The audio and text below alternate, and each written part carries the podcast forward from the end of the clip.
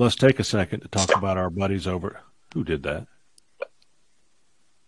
Who made that noise? Is that you, Luke, again?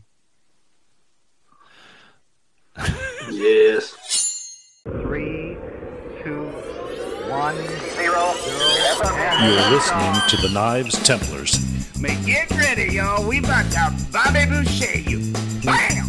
I got a piece off of the wagon that Sam Houston used to take JFK to the moon. Pinto sauce. I like that. Pinto sauce. Pinto sauce. You're tuned in to the Knives Templars podcast, featuring Odisir Special Sauce Pinto.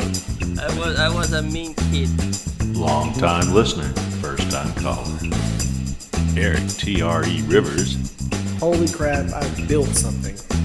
Don the Train Watson, Never slap a man in the face chewing tobacco. Joey the Riot Terrier, Cochon de lait will make you smack your lips and anyone getting too close to your plate. Luke Beer Slinger Berry, I know there's a certain look that I'm trying to go for. and Chip Skjeggmenn Carlisle. And now broadcasting alive, it's the Knives Templars. Coming to you live from Forecast Studios located in Hartselle, Alabama and other U.S. locations. This is the Knives Templars podcast. We are the coolest knife making podcast on the planet, and we are downloaded around this big blue marble in over 24 countries. We are on air, on demand, and heard worldwide in all of your favorite apps and at knivestemplars.com. Hey guys, welcome to uh, this episode of Knives Templars. We're running around 18 or so right now, and uh, we've got uh, most of the crew with us tonight. We've got uh, Don is with us coming out of Florida. We've got Eric Rivers coming over from Texas. How's the weather, Eric, tonight? Uh, slightly windy. Slightly And windy, hot. so so hopefully hopefully we'll be holding on to you because we know what happens when that Texas wind starts. We got Otis Sear coming out of Laurel, Maryland, and Chip Carlisle coming out of Hartselle, Alabama. Uh, Joey, or excuse me, Joey Terrio. Yeah, Joey's on the road. He's headed up to uh, a makers camp. Is that what he's told us, guys? I Yeah, think so. Yes. Yeah, I think he's headed to a makers camp, so he's not on with us tonight. But uh, wish him safe travels. And uh, Luke is Luke Barry. He's with us tonight, but he keeps falling off the internet. Uh, information superhighway, and uh, he's uh, got a brand new computer. Uh, so we'll see if he comes back into us here in, in just a short bit. So, anyway, welcome to the Knives Templars. Uh, just want to take a moment to uh, also welcome in a special guest tonight, and that is Mr. Jess Hoffman. He's coming into us from Wisconsin. And uh, Jeff, well, welcome, Jess, welcome to the show. Thank you. Thank you very much. We're glad you're here. Hey, uh, we're gonna uh, have you in here for a while, but hey, chat with us whenever you uh, whenever you like. Feel free. Uh, we're glad to have you here, and uh, we'll get in the maker's mark. And you tell us all about those beautiful knives I've seen you making, and uh, and we certainly want to hear about. But let me tell you about the menu we've got tonight, guys. You ready to hear the menu? Are you Yeah, hungry for oh, some knife yeah. stuff? Oh, yeah.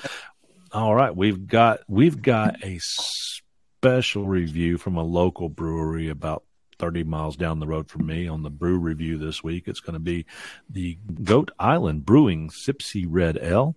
Uh, we're going to have some knife news for you, and I've got some really neat stuff to talk about this week because I don't like talking about violence with knives, but I've got an interesting story to tell. On top of that, I mentioned the Maker's Mark with Mr. Hoffman, and we've got some questions we're going to go through and some uh, see what we can do to help uh, those makers out there that have a few questions for us. Uh, as always, we want to thank our sponsors for getting us on the air and uh, helping to keep us here. But right now, let's head into that brew review.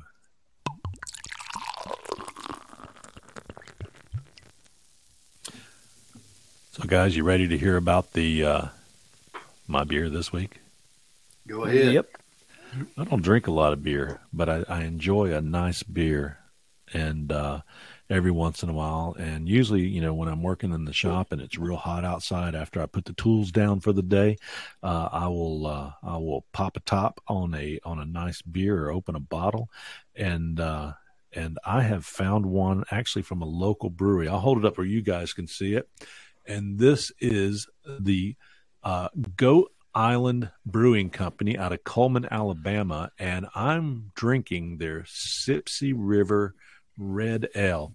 And this is a very special beer to me. And wait just one second. Let me uh Oh yeah. Yeah, it's a special beer. This one's special to me because I have spent the last 15 years running through the Sipsey Wilderness. It's a uh, wildlife management area uh, owned by the U.S. Forest Service and the public of the United States of America. And uh, it is a gorgeous, gorgeous, gorgeous location. So they've taken the opportunity to name their beer after this forest. So, you know, uh, what do they have to say about it? About it? And uh, they're saying that, hey, their beer won a gold medal in uh, 2016 Alabama Craft Beer Championship. So this is a champion beer. It's an amber to red ale, and it's dark. It's dark like a dark beer. Um, and it's balanced perfectly with malt and European hops. It's smooth and flavorful and colorful. Uh, the first thing you will notice about this beer is the fragrance, and it will remind you of walking through the nearby Sipsey River Wilderness area in the spring. I don't know if it reminds me of that.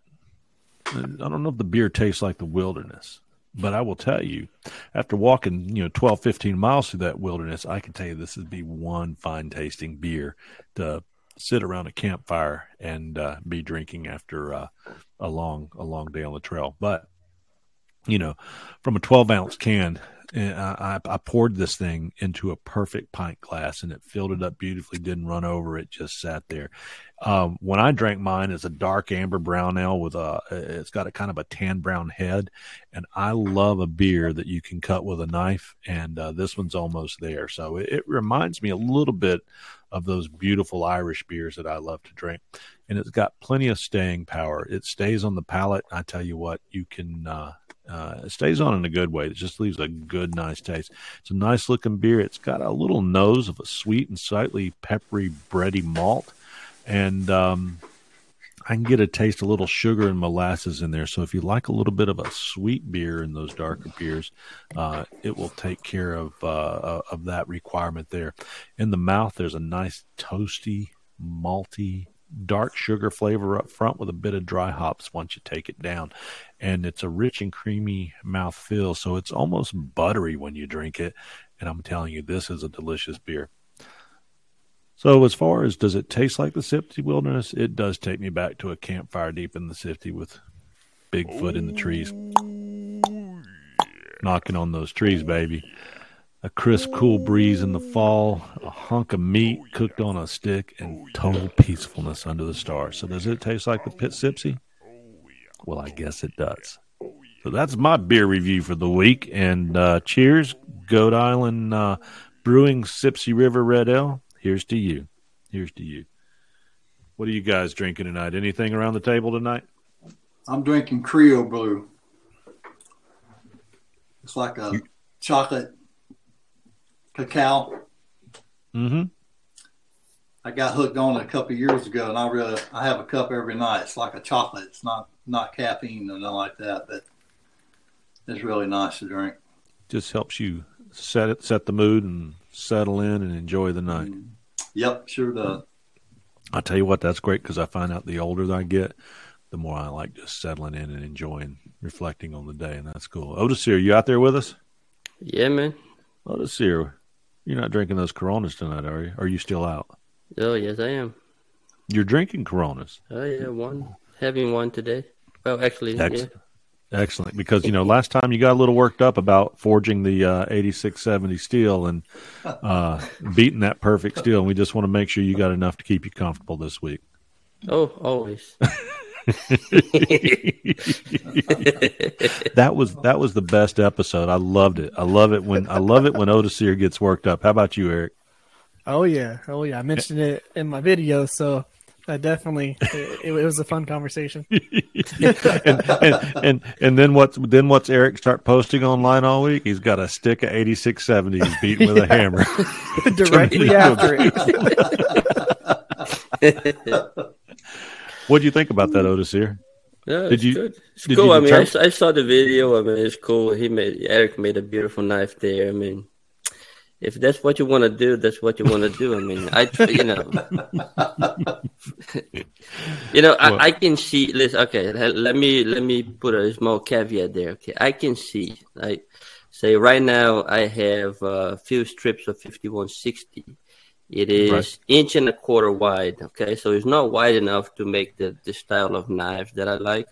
At least inch and a half wide at the um, at the, at the widest part. Yeah. Uh, so I can see maybe beating that one and thinning it out towards the edge, another half inch, you know. But yeah, bring your heel down. Yep, yep, yep. Yeah, you know, working something like that, taking something that you don't have available and making and making it right.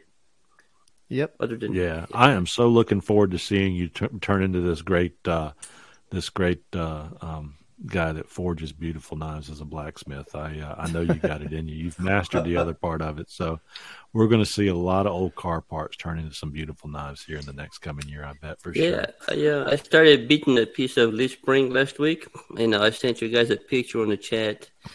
You know, it came out all right. I have to do a little more refining, but uh, I, I can see a knife out of that.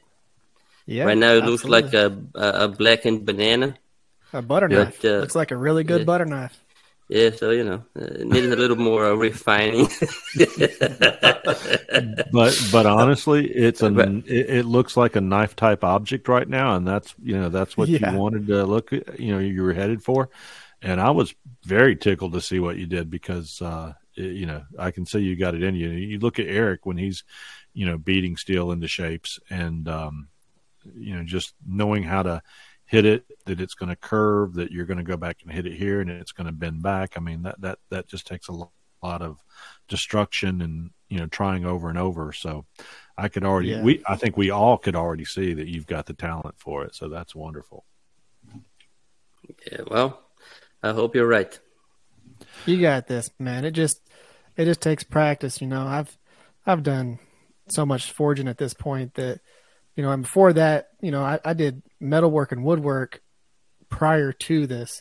So I've always worked with stone, metal, wood, all that stuff. So, you know, knowing how to move material that just I, have had a lot of practice with that. Once you get used to that, man, the amount of stuff that you can do, and uh, the the coolest part about it is like having the accomplishment of doing this last forge to finish knife was just seeing how close you can get things done with just a hammer and anvil and how clean everything turned out, man, there it's just like it's a huge accomplishment. Like it's satisfying, I guess you yes. could say. Yeah. So it, it's you'll you'll get there. Plus the way that you do stuff, I think that you're not going to have any issue getting it down and making just absolutely cool stuff that people are going to love. And I, I'm, i would like to also add in here a little thing you guys don't know about me. Um, to Forged in Fire uh, in Uzbekistan. Um, that's actually where the very first Forged in Fire came out of, and I was. Uh, not only did I create the create it and produce it, I was the um, the lead judge on Uzbekistan's Forged in Fire. It was pronounced and and being able to see you uh, do what you're doing at the level you are now, I know that you're going to be a champion. Certainly in Uzbekistan. I've done a lot of things. I've done a lot of things, Otis. Here, I've done a lot of things. a lot of things. I mean, your resume is like 85 pages long. There, there there's Santa Claus checklist, mm-hmm. and then there's your resume. Yeah. Like Speaking it, of Santa Claus, I've never gotten anything my entire life because I've been one big liar. I was going to say I can I can smell his resume from here. Uzbekistan forged in fire. Nice. It's nice. I very nice. Very nice. Yeah. yeah. Yeah. Yeah. Instead of instead of saying it will kill, we always I always I coined the phrase it will conquer. You know, so because you know, we we we like we used to conquer other villages. So anyway, anyway, anyway, it's very good. I have some exciting news for you guys. Have you guys noticed that Oleg over at knifewood.com has put a new warehouse and is able to ship right out of Philadelphia. So uh, Otis, uh, yeah, Otis here, you can get his product probably within a day or two. But uh, instead of being three weeks out, knife-wood.com is shipping out of the Philadelphia area to all points across the United States and probably other locations outside of that. And he makes some of the most beautiful wood stabilized blocks you've seen out there, whether you're looking for special burls or just certain types of wood and you want colors or naturals, earth tones, um, ocean tones, uh, wacky tones. Uh, I would just want you to know that, um, that uh, knife-wood.com and that is knife-wood.com and you go out there and you will see that oleg is putting out a fine product and he's supplying knife uh, handle material to some of the top names in uh, in knife making. So go out and take a look, see who he's making it for, and go look him up on their sites as well because uh, he's got quite the real resume to um, to show uh, the quality products. Have you guys used any uh, Oleg wood here recently? Oh yeah, Um, I use it often. Yeah, I did not. I mean, the last one I did was that uh, Wharncliffe that I did that I made last week. Yeah. Uh, with the little greenish tones to it, you know, really nice, nice and dry. Yeah. Well, I will tell you guys, you cannot go wrong with knifewood.com. And don't forget to put the dash in there. That's knife-wood.com and see what Oleg has to offer. Yeah, I, I, tried getting into just uh, knifewood.com without any dashes. It go to something completely different. So you know, got the you know, don't forget to That- put the that- dash in. Where does it take you? It's not Oleg's OnlyFans page, is it? I mean, it could be. Go and find out. that's, that's some sexy. That's some sexy wood. I'm telling you, it's some sexy wood. you got to diversify your portfolio. Uh, I will tell you, the OnlyFans appears nowhere on my vast resume.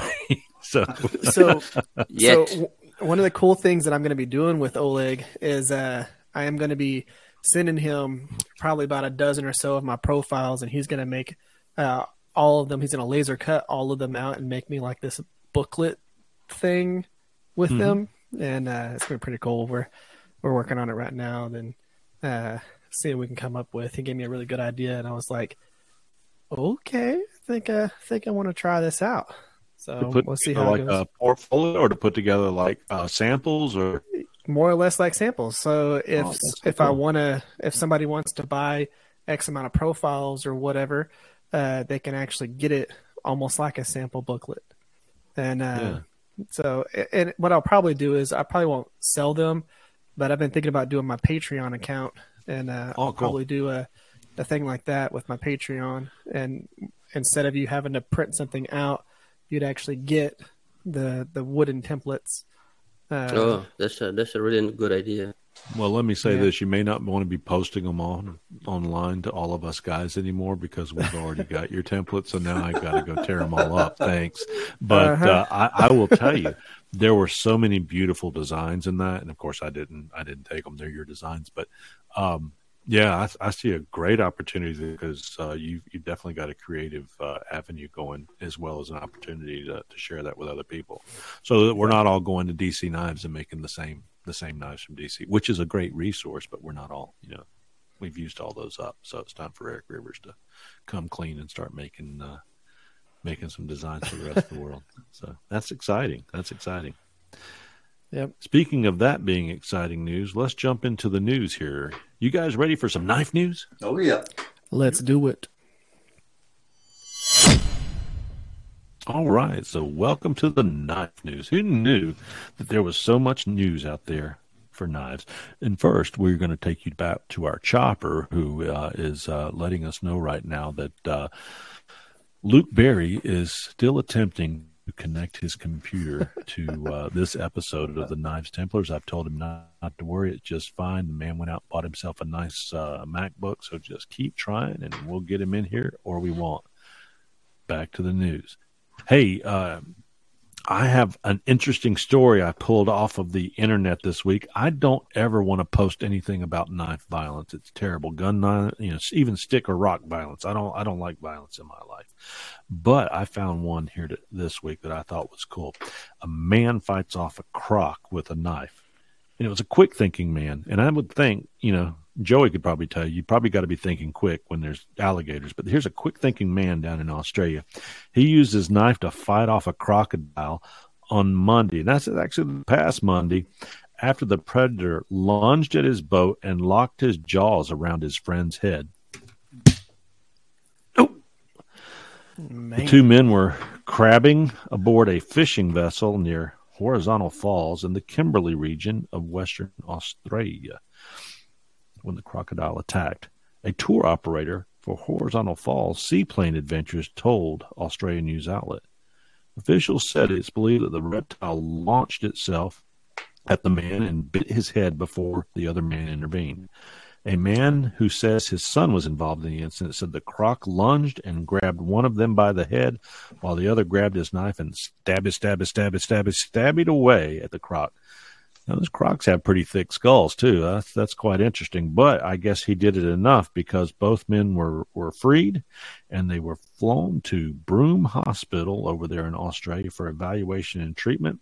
Their current condition is not immediately known, but uh, last thing that the um, the doctor that saw them was crikey, is what he said. He's crikey. So, um, following the attack, wildlife officials warned the public that saltwater crocodiles are dangerous and they will launch themselves in your little vessels. So, guys, if you got crocodiles or alligators, be careful. Jess, what about big pikes? Do you have to watch big pikes? Uh, no. Muskie? No. No, just grab them no. right. We've got, we've got sturgeon up here too, but they pretty Yeah. much leave you alone. Yeah, yeah. So is our knife news from around the world. Story number two. Hey, Eric Rivers, what's going on with that YouTube challenge update? So uh, we've had a lot of people vote. Where, of course, you know, only a few days into the the voting, so we still have a little while for people to go through and vote. But what was cool about this one is uh, we, of course, brought in a, a few people, and one of those people was Trolsky, and of course. Uh, he's whooping everybody's butt right now in the voting. Is he polls, really? But, Is he really?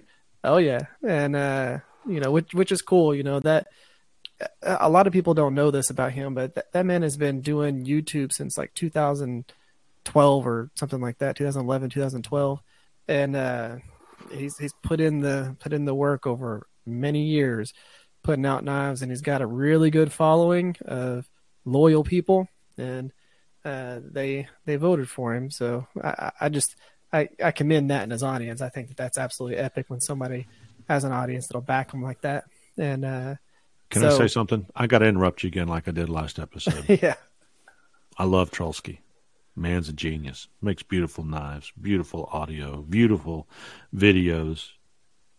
Cooks a great steak and drinks a great bottle of brandy. Is there a man crusher here? No, it's not. it's not. It's just it's R E S P E C T Otis here. That's respect. respect. but you know, I, I've got a long resume, and I do lie about my resume to you guys, but I do not lie about a good knife. And I will tell you, I looked at every knife in the submission. I love the um, the Wolverine type uh, armor hand. Yep. Uh, I loved. Everybody made beautiful knives, but I'm going to tell you, I, I, I'm I'm your friend, Eric. But your knife was is is the most beautiful, and I understand that Trolsky's got a large following, and I'm not knocking it. If the guy ever says, "Hey, buy me a steak," I'll buy him a steak, and I'll just be tickled to do it. Even the 96er, even if he doesn't need it all, and I don't, he doesn't get it for free. I'll still buy him the 96er.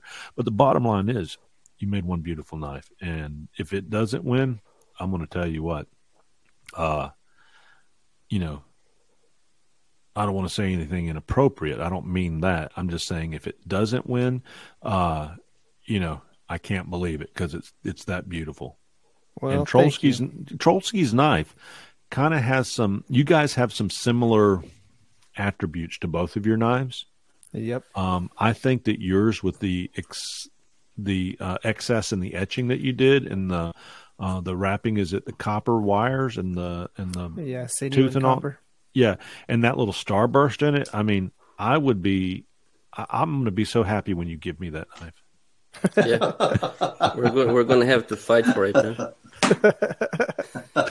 it was it was fun and it was a fun uh, a fun challenge for me to you know try and design something that hasn't been designed you know there you can go on Google and every type of knife uh, that's you could imagine is has been designed and trying to come up with something that was that if you Google it, it's the only one. Uh, that that was a that was a fun task, but um, right now uh, it's pretty much teeter in between. Uh, that got him and then myself and uh, uh, Nord Ar- Artisan, guy named Sven. He's the one that made the whip sword. Uh, me and him are teeter in between second and third right now, and uh, it's it's pretty cool though. But the thing that I really liked a lot about this challenge is, you know, we had brought on the viewer challenge, the last one, so for the dagger challenge. So we brought on viewers to be able to compete against each other uh, within the challenge, and you know, Matt Rich was one of the runner-ups for that. Um, he made a beautiful dagger, but this go around, the amount of fantasy builds and the amount of stuff that people made is just awesome. I think we had 21 people, and uh, there were some really cool uh, competitive builds. There's a guy that did like his whole entire sword was all like CNC'd, and it was multiple pieces of Right. uh, like brass and copper and all these different things that all bolted together, and uh, that that was really cool. Um, and then he made a ridiculous sheath that looked like it came out of some catalog uh, that just fit it like like it was a Lego piece clicking to each other. It was crazy. Right. Um, and uh, but yeah, just seeing these people do this, and and then the same thing with the guy who made the the Wolverine claw thing. You know, he'd only ever made like one knife. I know. He Was he, that? do- he does blacksmithing and stuff like that, but knife making is not his thing. And man, that freaking gauntlet with those Wolverine claws was one of my favorite things of the whole competition. I want to punch stuff with it and like slice up a watermelon. I will. I, I will tell you. I will tell you. Um, you know, since it's it's not a traditional looking knife, but also following the the theme of the of, of this particular challenge, uh, it was it was it fits in it just fine. Yes, it Um, does. And I would love to own that thing because you know I'm not not a big uh, Comic Con type person or anything, but I've always loved X Men movies and Wolverine and even the comics when I was a kid. And that's just like that. That should be used in a movie, like you know, Wolverine loses his ability to Yeah. generate his bone or his metal. So uh, you know, uh, whoever the blacksmith makes him that that he can use just temporarily until he can get his powers back. I don't know. It was just really Yeah. cool. It was really it was the coolest. I, I, I if I ever need a plate a suit of plate armor on, that's the guy to go to. Yeah, I mean, he did a great job, and the fact that the the knuckles and the you know the finger bumps and all that were so defined all the way through there was just was really cool, and I got to give him credit for that. Um, but yeah, this this definitely pushed a lot of us, and it pushed some people out of their comfort zones. People that hadn't made any type of fantasy thing, you know, people who make more traditional knives. They make a lot of bowies, a lot of you know drop point, just simple EDCs that have real clean lines, and then they had to go and try and figure out how they were going to make some fantasy build, and it, it pushed a lot of their their limits on what they were comfortable with making. And I appreciate it whenever knife makers have to get pushed out of their their comfort zone and uh, try and come up with something unique and uh, Yeah. not their style, which is pretty cool. And then you know then apply their style to that, so it is completely unique and individual to them, but also outside of the realm of what they typically do. I, I love it when people do that. Yeah, so that you know when you did the voting, and and I did vote, um, and uh, I will tell you, they said, "Well, what is your recommendation for the next knife makers challenge?" Y'all recall that that's in there in the voting, I would assume. Yep. So uh, I filled in the blank. Do you guys know what I put in? You ready? Uh, I'm gonna go with chopper. Nope. then it was a spear. Nope. Here we go. Oh, really? A petty knife. Oh yeah, that'd be cool. Oh yeah, because you you filled in the other. the Yeah. other thing. Yeah. Yeah. Okay. Uh, I, I learned the term petty knife this past couple of weeks when I made a knife for somebody. Like, oh yeah. oh, it's a petty knife. So uh, I, I want to see the petty knife challenge, which is basically the the mid the mid length kitchen utility knife. So we'll see if you guys how, how there you go. Yeah, Jess is holding one up. Uh, the petty knife challenge. It just sounds cool. Yeah. The petty knife challenge. I don't- That that think- would be actually a good play on words. Yeah, I think everybody when they see that one, he'll just go, "What?" But anyway, anyway, it's cool. It's cool. Well, I'm glad to see that's going, and I'm glad to see you up where you are. And um, um, I do, I do believe there there is some, you know, um, popularity has a lot to do with this as well. And um, uh, you know, didn't you say that the winners kind of go up to another category or something after they won? Yes. Oh, so the top good. four, the top four from this challenge will compete with the winner of the current top five. So the, the judges, there's five of them. Uh, the top four from this challenge uh, will compete against the winner of the, the, the judges on the, the next challenge that we do. And they will be uh, judges for the, the, you know, the 20 knife Right. makers as well. To Well, be there. excellent. Well, guys, that's all the news. Two weeks, we'll have some more.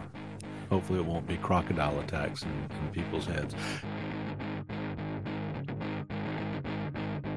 Hey, Don, what have you been up to down there in Florida the past couple of weeks?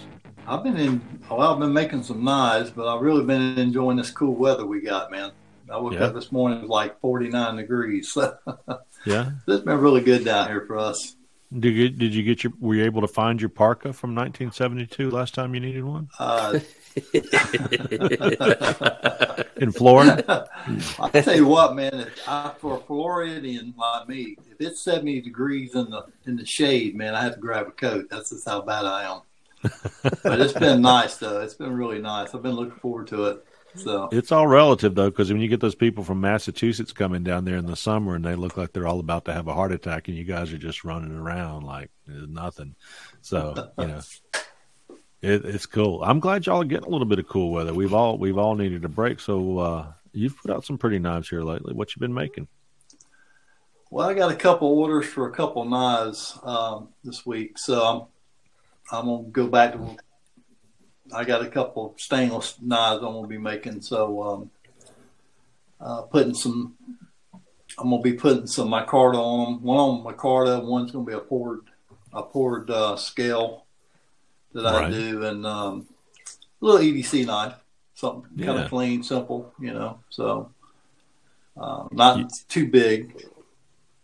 You know, I've seen kind of a a, um, a movement lately towards people making knives on the smaller scale, seven inches or less, things that they can kind of, you know, it, it's hard to wear a, a nine or ten inch uh, overall length blade every day walking around. Um, I think people sometimes might feel intimidated by seeing somebody like that because they don't understand our, our passion for what we do. But um, I uh, I've seen more of a trend towards people starting to make some smaller knives. As a matter of fact, um, I've had some people request um, some really nice leather sheath, just miniature knives that look like the full size knives, and I'm going to try and do some of that uh, for some folks that are some backpacking people. So I, I'm I'm tickled with that. I don't know if I if that's what I would say would be a uh, an everyday carry type knife, but I have seen that trend going down. So it's kind of cool. Looks like you're doing some of that. Yeah, been nice. You taking care of the pool for us? I'm fixing to get a. I called a guy in. He he came out and gave me a quote on a new liner for my pool. So the next by the next month, I'll be getting a new liner in there. So getting Yeah. it cleaned up and and getting it done before spring for next year. You don't have that dye that turns blue if uh, you know in your pool, do you? No, I don't. Oh, good. I just wanted to make sure if I ever come down, I didn't want to have to worry about that. So. oh, God. Uh, so, uh, Luke, are you connected with us? I'm connected. Uh, unfortunately, I have a pretty low battery, so I don't know how long I'll be able to stick in. Oh my gosh! Well, let's let you get it in, man. I tell you what, last time you were on, off, and on and off. So, I know, I know. no, no, I'm just saying. You know, when I went to put that episode together, I hope I put you in the right spots because I had I had like 17 recordings of Luke, and I spent literally a half a day piecing them into the episode. And uh, so, if you uh, if someone said, uh, "Luke, that's a knife knife you made," and you went, "No," you know, it's not my fault. I just did put your audio in the right place, so we don't lose you. What's going until we lose you again? What's going on at? Um, and if we do lose you, you make sure you upload this stuff, buddy. I will. Um, I will. What's go, What's going on at Pops? I saw you got married recently. Well, no, I uh, unfortunately had to miss our guild meeting that we held at Pops last weekend. I was oh my a, goodness! Uh, a groomsman in a wedding over in South Carolina, which I'm glad I was able to attend. It was very beautiful. Um, it was in the mountains in South blah, Carolina. Blah blah blah blah. Blah. Did they have good beer? Did they have good beer? As far as I can remember, yes. All right. Did uh, Did you find your future wife while you were there? Oh no no no no no no. Good, good, good, good, good, good. Luke, Luke, are are you are you betrothed to anybody? I don't think I've ever asked. At the moment, I am only um, committed to knife making. That's just kind of what I'm focused on at the moment. Well, with a face like that, I can understand why. So don't feel Yeah. bad about it. I think that's just your calling is knife making. It's like a beaver chewed on it, right? Well, I don't know. Your mo- I'm sure, just like me, your mama, your mama thinks you're beautiful. She sure does. Hey, you're a good looking guy. Especially I like that. I'm digging that that haircut. I was surprised you didn't come back with a with a uh, a future wife from that particular event. Nah. So what have you what have you been doing besi- in knife making, buddy? Well, right before I left for the wedding, I was actually gifted a 12 ton hydraulic press. So I have been frantically Ooh. trying to get everything together to start squishing together some hot steel. I, I have one question though. Who Sure. gave that to you? Who gifted that to you? Uh, hopefully someone that will be on the no, show no, no, no, no, no, no, soon. no, no, no, no. Don't say their name. Don't say their name. Okay. Do they have room for one more friend? That I do not know. I was only fuck. aware of one press that was available All for right. the Well, I don't care. Just find out if they got room for one more friend because they've got a good heart. So I, yeah, they, no. No. they do. They told me that uh, you know there was a lot of people that helped them get started in knife making, and uh, he wanted to be the same sort of individual for me, help me get started. wow. So That's awesome, very, man. That's yeah, awesome. very thankful. I never thought I I'd get my that hands Trollsky. I, I can't. Trollsky is just the nicest guy. For him to send that over to you like that, I mean, Much wow, bunga. You know, that's just great. No, it wasn't. It wasn't Trollsky. Let me guess. Was it? uh Was it one of the four owners? Definitely not. Was it one of the four owners? Who was it then? It was Mr. Joshua Fisher. Very thankful for the man. It was Don. Yeah, yeah, it was done. All Don did was sharpened your knife when you were there. Don. hey, he was a great help Fun. with that. if you want to be his friend, you're going to have to do better than you're going to do better than sharpening knives. This guy's got friends out there that give him presses. Lucky man, lucky man. So, uh, how's the how's the uh, how's the lion the lion killer thing going? I've seen lots of uh, lots of uh, entries or lots Yeah, of Walter some Searles people released submitting their their beautiful knives. Yeah, Yeah, uh, a lot of really good uh, entries so far into the so-called competition. Um, I made one that I didn't believe was of quality enough for the competition, so I kept that for myself. Don't know if y'all saw my Right. in- Instagram post today. I know Don saw it. He uh, he dropped a comment on it. But uh, I did uh, actually a set of scales that I got from Don. It was maple burl, I believe. Yeah. And uh, I did some brass liners on it with a tapered tang, uh, full distal taper. Um, works really well on deer meat. I tested that out today. It definitely got the That's job done right. that. Well, well, we'll we'll catch us up on that as well because uh, I uh, I do believe that uh, did, did you went out and shot a deer? Did they put that, that out in like one of those dog pen cages for you to, to take or No, no, no high Oh. fences over here, man. Just uh, like a nine by nine high fence and said, "Go, Luke, go." yeah, jump in there with a spear and get it done. Where, where'd you where'd you get your deer, Luke? Where'd you get your deer? I was over at a buddy's house. Um, he lives over in Buford. Oh, so you got it you got it real close to where you're at. Yeah, not not really, not very far. Um, Yeah. I was very uh, thankful to be able to go over there and harvest one on his property. You know, I, Oh, wow. I told him I have a bunch of deer meat for you, so if I give you some meat, just let me come back. That is wonderful. Um, the uh, now after you killed the fawn, did you take the mother as well? No fawns uh, included. O- Only the big No. it was a beautiful deer I saw. I actually um, uh, was quite impressed that you were the guy, the first guy I knew that took a deer this year. So, you know, I you know why I give you a hard time. Why is that? Your parents raised you right. I haven't seen anything wrong with you that I can make fun of, so I just kind of have to wing it. Not yet, at least. All right. Well, maybe we'll find out these things. I will tell you. I here's here's here's. I've been down in South Alabama all week, but I made up for it today. Today, I uh, cranked out two knives because I've got I've got one that I've got to get to a guy that's going to take it uh, opening gun season down in South Alabama. So he wants to uh, to have a, a chip knife to do that with, and uh, and then while I was at it, I was like, oh wow, I've got this forge and I've got all these cool tools that you guys turned me on to over the last year of, of expanding. I was like, I can make more than one knife at a time. Watch this. So I uh, probably make several more than I did, but I cut out a second one today in about a half hour and was ready to grind it. Within an hour, I had a knife to fire, and uh, so I, I did that. But while I was at it, this is the rest of my day. This is the exciting part. I picked up a crossbow. Now I've never been bow hunting, and um, and I'm going to buy a bow after bow season as soon as the uh, prices, you know, will come down. But I have a person that uh, loaned me a very very nice bow, and uh, I've got a target out back, and um, I, he I also um, he gifted me a brand new blind um, that I'll use at some point in time. So today I ended up with a crossbow, a blind, target, some bolts, and uh, I'm going to sight that in tomorrow, and I'm ready to go because we've got some property down in South Alabama. A few weeks ago, we went down there and built a um, bridge with a couple telephone poles and ran the cross beams it, uh, across it and uh, seeded all the land. So I'm eager to go down there and harvest a deer this year. But here's the piece de la resistance, if I said that right. You ready, guys? Yeah, man. I went by Byford's. I went by Byford's here in uh, in uh, Hartselle, Alabama, and they are ordering for me a Sig P320 compact nine millimeter. Be here in five Nice. days. I'm excited. I'm excited. So yeah, actually got a great price on it. So um so it's just been an exciting day. ended up with a crossbow, targets, a gun, made two knives and uh and got to uh drink my last two Sipsey River red ales and I gifted one to the guy that was coming out doing my termite uh uh annual inspection. So he was tickled with that as well. So it's just been a good, good day. It's just been a wonderful day. But uh that's all I got. Otis you what have you been up to? Um, been busy myself as well.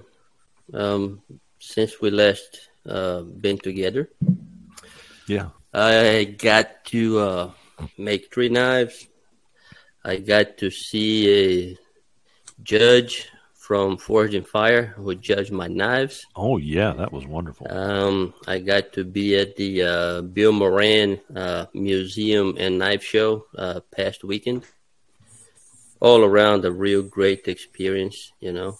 Um, You look like a happy man in pictures this past week or so. Oh yes, I was. I was. Uh, you know, when you um, when you present your knife to a friend or a family member, you know, everybody says, "Oh, it's cool. It looks nice. It's beautiful." But it's like asking uh, Quasimodo's mom if he is good looking, right? So you really want Don't bring me into this, Otis here. Do not So bring you- me into this. so you really want some um, exterior um, opinions, right? So I got lucky that when I got to the show, who's there? Jay Neilson himself, right? Yeah. And um, after the line of autographs winded down, I was able to come up to the table, have a little chit chat, and I had him um, judge and critique seven of my seven of my knives. And I am happy to say, man, that he really liked it. You know, he grabbed every knife and he was rubbing his fingers on the handle and the guard and looking at the fittings and Right. uh, blade alignment, edge geometry, and everything. And the best compliment that he could ever give me was when you put a table next here, you will have no trouble selling anything that you have. Right? we all knew that. And that's wonderful for you to get that um, reassurance from him. and uh, you know it was really nice. I mean, you know, he looks like a, a- a tough person on the show, but in person, man, the guy is you know he's uh, for lack of a better word, he seems very um, very nice and approachable. Okay, you know, I had no no misgivings, uh, eh, you know, coming closer and talking to him. You know, So when are you going to real- have when are you going to have him on this show? Um, I was. I'll give it a try. I know you checked out my knives, and that's the last time we talked. But can we get you on our podcast? I mean, I, I mean, I know that you were on Forged in Fire, but I've got something bigger and better to discuss Yeah. with you. and uh, you know it was it was really nice and i had a, uh, uh, several i didn't know that maryland had this many but there's a lot of uh, master smiths in maryland and they had a lot wow. of them uh, at, at that little show it's a small show right it's you know it's only i think the seventh uh, edition of the show. So it's been growing. Uh, and Well, I had several of them just uh, you know kind of critique my knives, and I had one of them uh, guys, you know, I hand him a knife with uh, inside the sheets and everything, and he draw the knife. He look at the knife, he look at me, he look at the knife, he look at me. You know, like I don't know what was that about. He was No way this knife. little bald-headed man who who flunked my car can make these beautiful knives. He actually, you actually inspected his car, Otis here. He's Maybe, maybe you never know. Well, let me let me ask let me ask you this: um, uh, what what, and if you don't mind, you don't have to answer. Did they did they find anything wrong with your knives? Not really. Good. That's what I was expecting. Yeah. Not really. The only thing that I can say that um, that he said, uh, Jay Neilson said, was in one of my knives when where I did my um, museum fit on the bottom part where Yeah. your indicator goes had a little bit of extra material there than the sides and the top. But other than that, I mean, it was you know he really liked it. Well, did you tell him that I'm an artist and how dare you? That wasn't that a moment. That wasn't the time for that. By That way. wasn't the time for that. I mean, I was, uh, you know, I was just happy that somebody of that caliber can just, you know, handle something of mine and give me a good uh, critique, right? That's, Well, I'm happy for you. yeah. Oh, I was That's happy. You know, I was tickled So- to death, man. I, on the drive home, you know, I had a smile year to year. My wife was looking at me like, "Wow, you're happy right now." I said, "Oh yeah." I can see Otis here driving down the highway outside Washington D.C., holding his knives out the, holding a knife out the window with his car, going, "He loved my knife. He loved my knife." And, and all the people can see is some guy screaming something they can't hear, and he's waving knives at the other cars going down Washington D.C. highway. so did he do an edge retention test on him? Did he if he smashed him through some antler and blocks of ice? he had none of that stuff, right? So I wish, I wish I handled them that uh that bigger one. I did um mustard edge. He really liked that one. I mean, he was fiddling that one and shaking it in his hands and feeling it and the weight and the balance and everything. He he really dig that one. I mean, it was yeah, like like I said, I was happy, really That's happy. awesome, man. Great knife maker, for sure. and You um, and, I uh, got and to having him look join. Yeah, I got to join the uh, the Bill Moran um, association there. So next year, when they have the the the knife show, I'll be able to have my own table, right, Good. and Good put all my uh, my stuff in there. Yeah, That's pretty good. awesome, man. That's I awesome. had a, Absolutely awesome. and then this week I got to uh, make my own um, lion killer, and um, yesterday I got to go through a lot of uh, deer meat with it. Beautiful slicer. Why did you get to go through a lot of deer meat? Did you take a deer, or did you uh, just go to the freezer?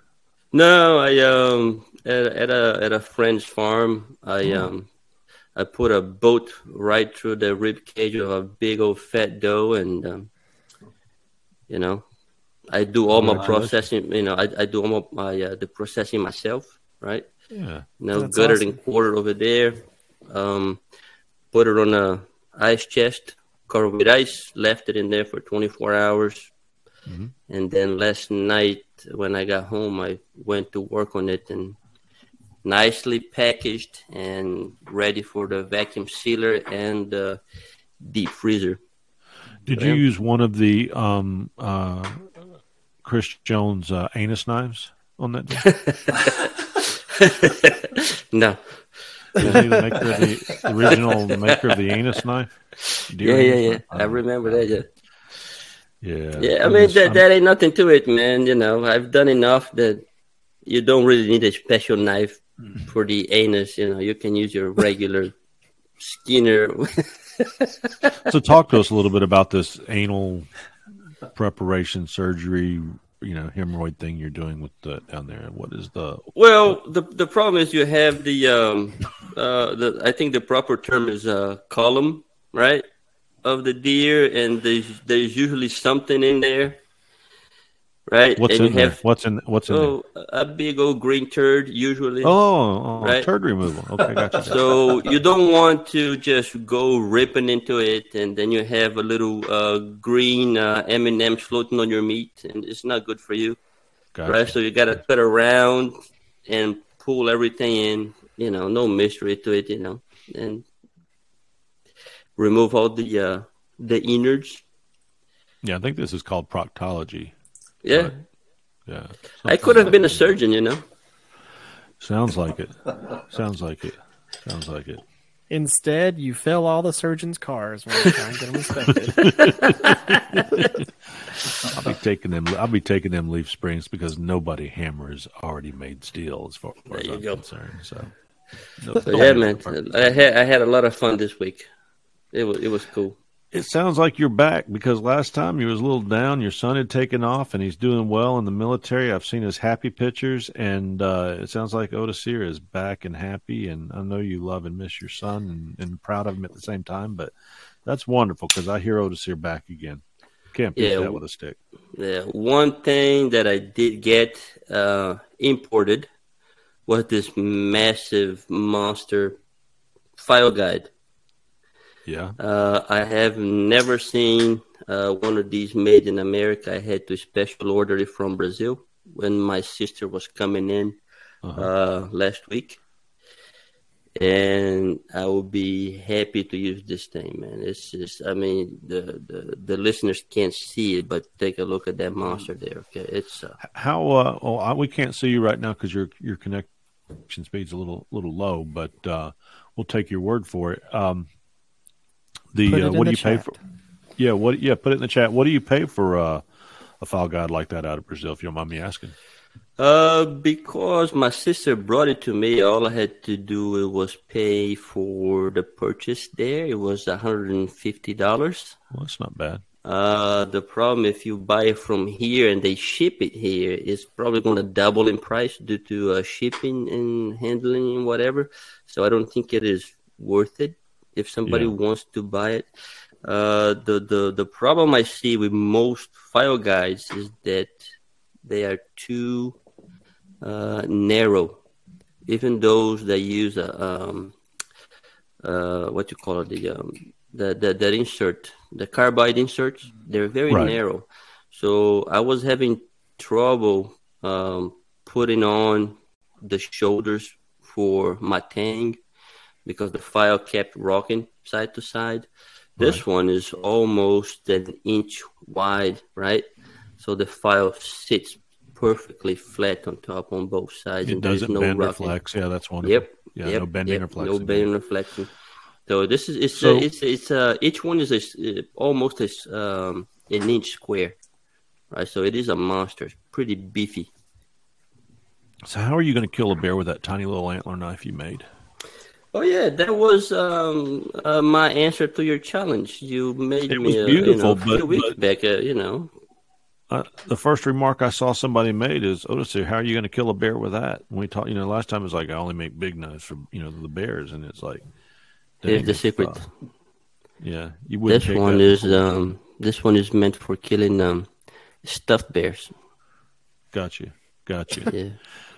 Um, yeah, somebody on a trail cam um, took a picture of a uh, of a bear with their um, Moultrie and uh, down in South uh, Alabama, about 40 miles from where my deer camp is, and I have never seen such a hairy elephant in my life. I didn't realize that they came that big down in in you know the Florida strain.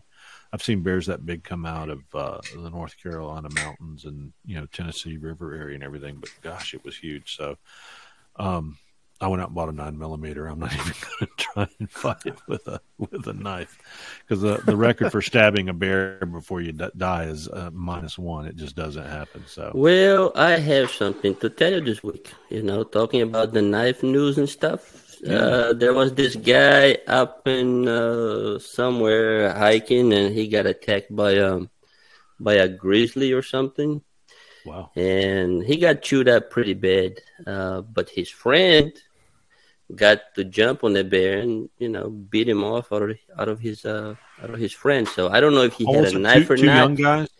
Yeah. Two young guys. Yeah, yeah. yeah. I, you saw that, right? Yeah. I mean, yeah. if he had a knife, he could have had a, a nice, beautiful bear rug by now. a holy bear rug. Yeah, I mean, well, you know, I, I, saw I saw the Revenant, and I saw that he finally took care of that bear in that movie with uh, uh, with his big knife, and he didn't look too good afterwards. So I don't know. Hey, don't know. they still won the fight. Survived. Yeah, yeah, still won the fight. That's all that counts at the end. Yeah, man. So, just hey, like well, that's killer. all. That's all the news. That's all the activities. So I have a feeling it's time for us to do our favorite thing every two weeks, and that's going to the Maker's Mark by Pops Knife Supplies. Pop's Knife Supply was started 40 years ago and is owned by four professional knife makers Andy Roy of Fiddleback Forge, Alan Searles of W.A. Searles Knives, Joey Berry of JB Knife Works, and Dirk Lutz of Dirk Lutz Knives. Make a great team of owners carrying on the traditions and business started by James Poplin. Over four decades in business is a testament to the best customer service with same day shipping on weekdays. Pops only charges actual shipping, and any shipping differences are refunded on your orders. Everything you need to make knives, from grinding, steel, pin stock, heat treating, and more, can be found at Pops. Visit them at popsknife.supplies. And now, back to the show. All right, guys. Well, uh, hey, Jess Hoffman, how are you this evening, sir? Doing wonderful. And uh, you are coming to us from Wisconsin this evening as part of the Pops Makers Mark, and we've known about you for a few months now. Uh, you've been in our um, Pops Knife Supply uh, group on uh, uh not Facebook. What is that? Instant Messenger. Facebook Instant Messenger. Messenger. Yeah, that's yeah. it. Yeah. So uh, we we finally have been able to get you on here. So tell us a little bit about yourself. Um, live up in Shawano, Wisconsin, so I'm about uh, half an hour west of Green Bay. Um, that's anybody has an idea where that is. Uh, I do. Back in 2011, I went to YouTube to try to learn how to sharpen a knife, and uh, fell down this rabbit hole, and have been trying to dig myself out of it ever since. And um, just uh, it, it was YouTube that kind of got me to the point where I saw that people were making custom knives and something I wanted to try. Did you ever get that knife sharpened? Yes, I did. Yes. no, no problem sharpening knives now.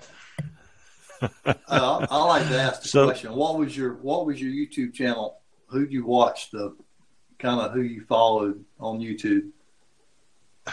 To tell you the truth, I I don't even remember um, one one specifically. Um, I just uh, I just know that it was just kind of surfing YouTube that that got me going, or got me pointed in the right direction. And yeah. then I um, at, at one of the local gun shows, I was I was set up there at the time. I was a, um, a, a firearms manufacturer, and um, I, I, I found this old older gentleman, Ron Hembrook, and he had custom knives. And I sat and talked with him, and he kind of told me how he how he made them and stuff. And that was kind of my first introduction into custom knives. But that was probably back in uh, 2009 or 2010, probably. Cool. And you know we can we can find your knives at J Hoffman Knives. That's J H O F F M A N Knives dot com. And uh, how long have you had your website up? Because this is a beautiful website. Um, that one has been. I, I redid that one probably two years ago. Uh, otherwise, I've I've had the website for probably um, seven or eight years. You here? What's your favorite piece of equipment that you've got? Um, I I like my grinders, and I have a hard time picking between. Um, I, I think probably my favorite one is uh, my my Burr King BBA twenty. Yeah, it's yeah. I was going to say you you've got machine. you've got a ton of Burr King Burr King equipment here. That's a big old. How big is the wheel on that? I guess That's it's a 20, 20 inch 20 inch wheel. Yeah.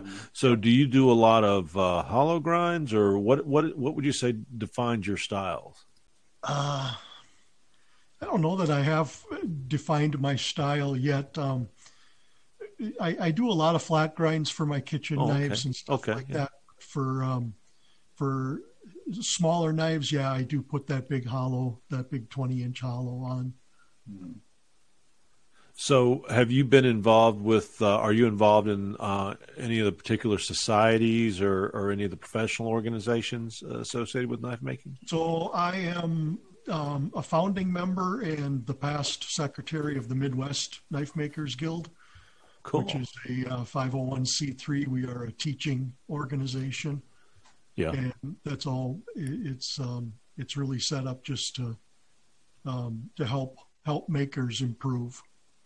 Wow. Well, I will tell you, I'm going to table 2DD at Blade Show June 2nd, 4th, 2023. Shake your hand because I definitely want to see these knives. So you've got, I'm, I'm looking at your schedule.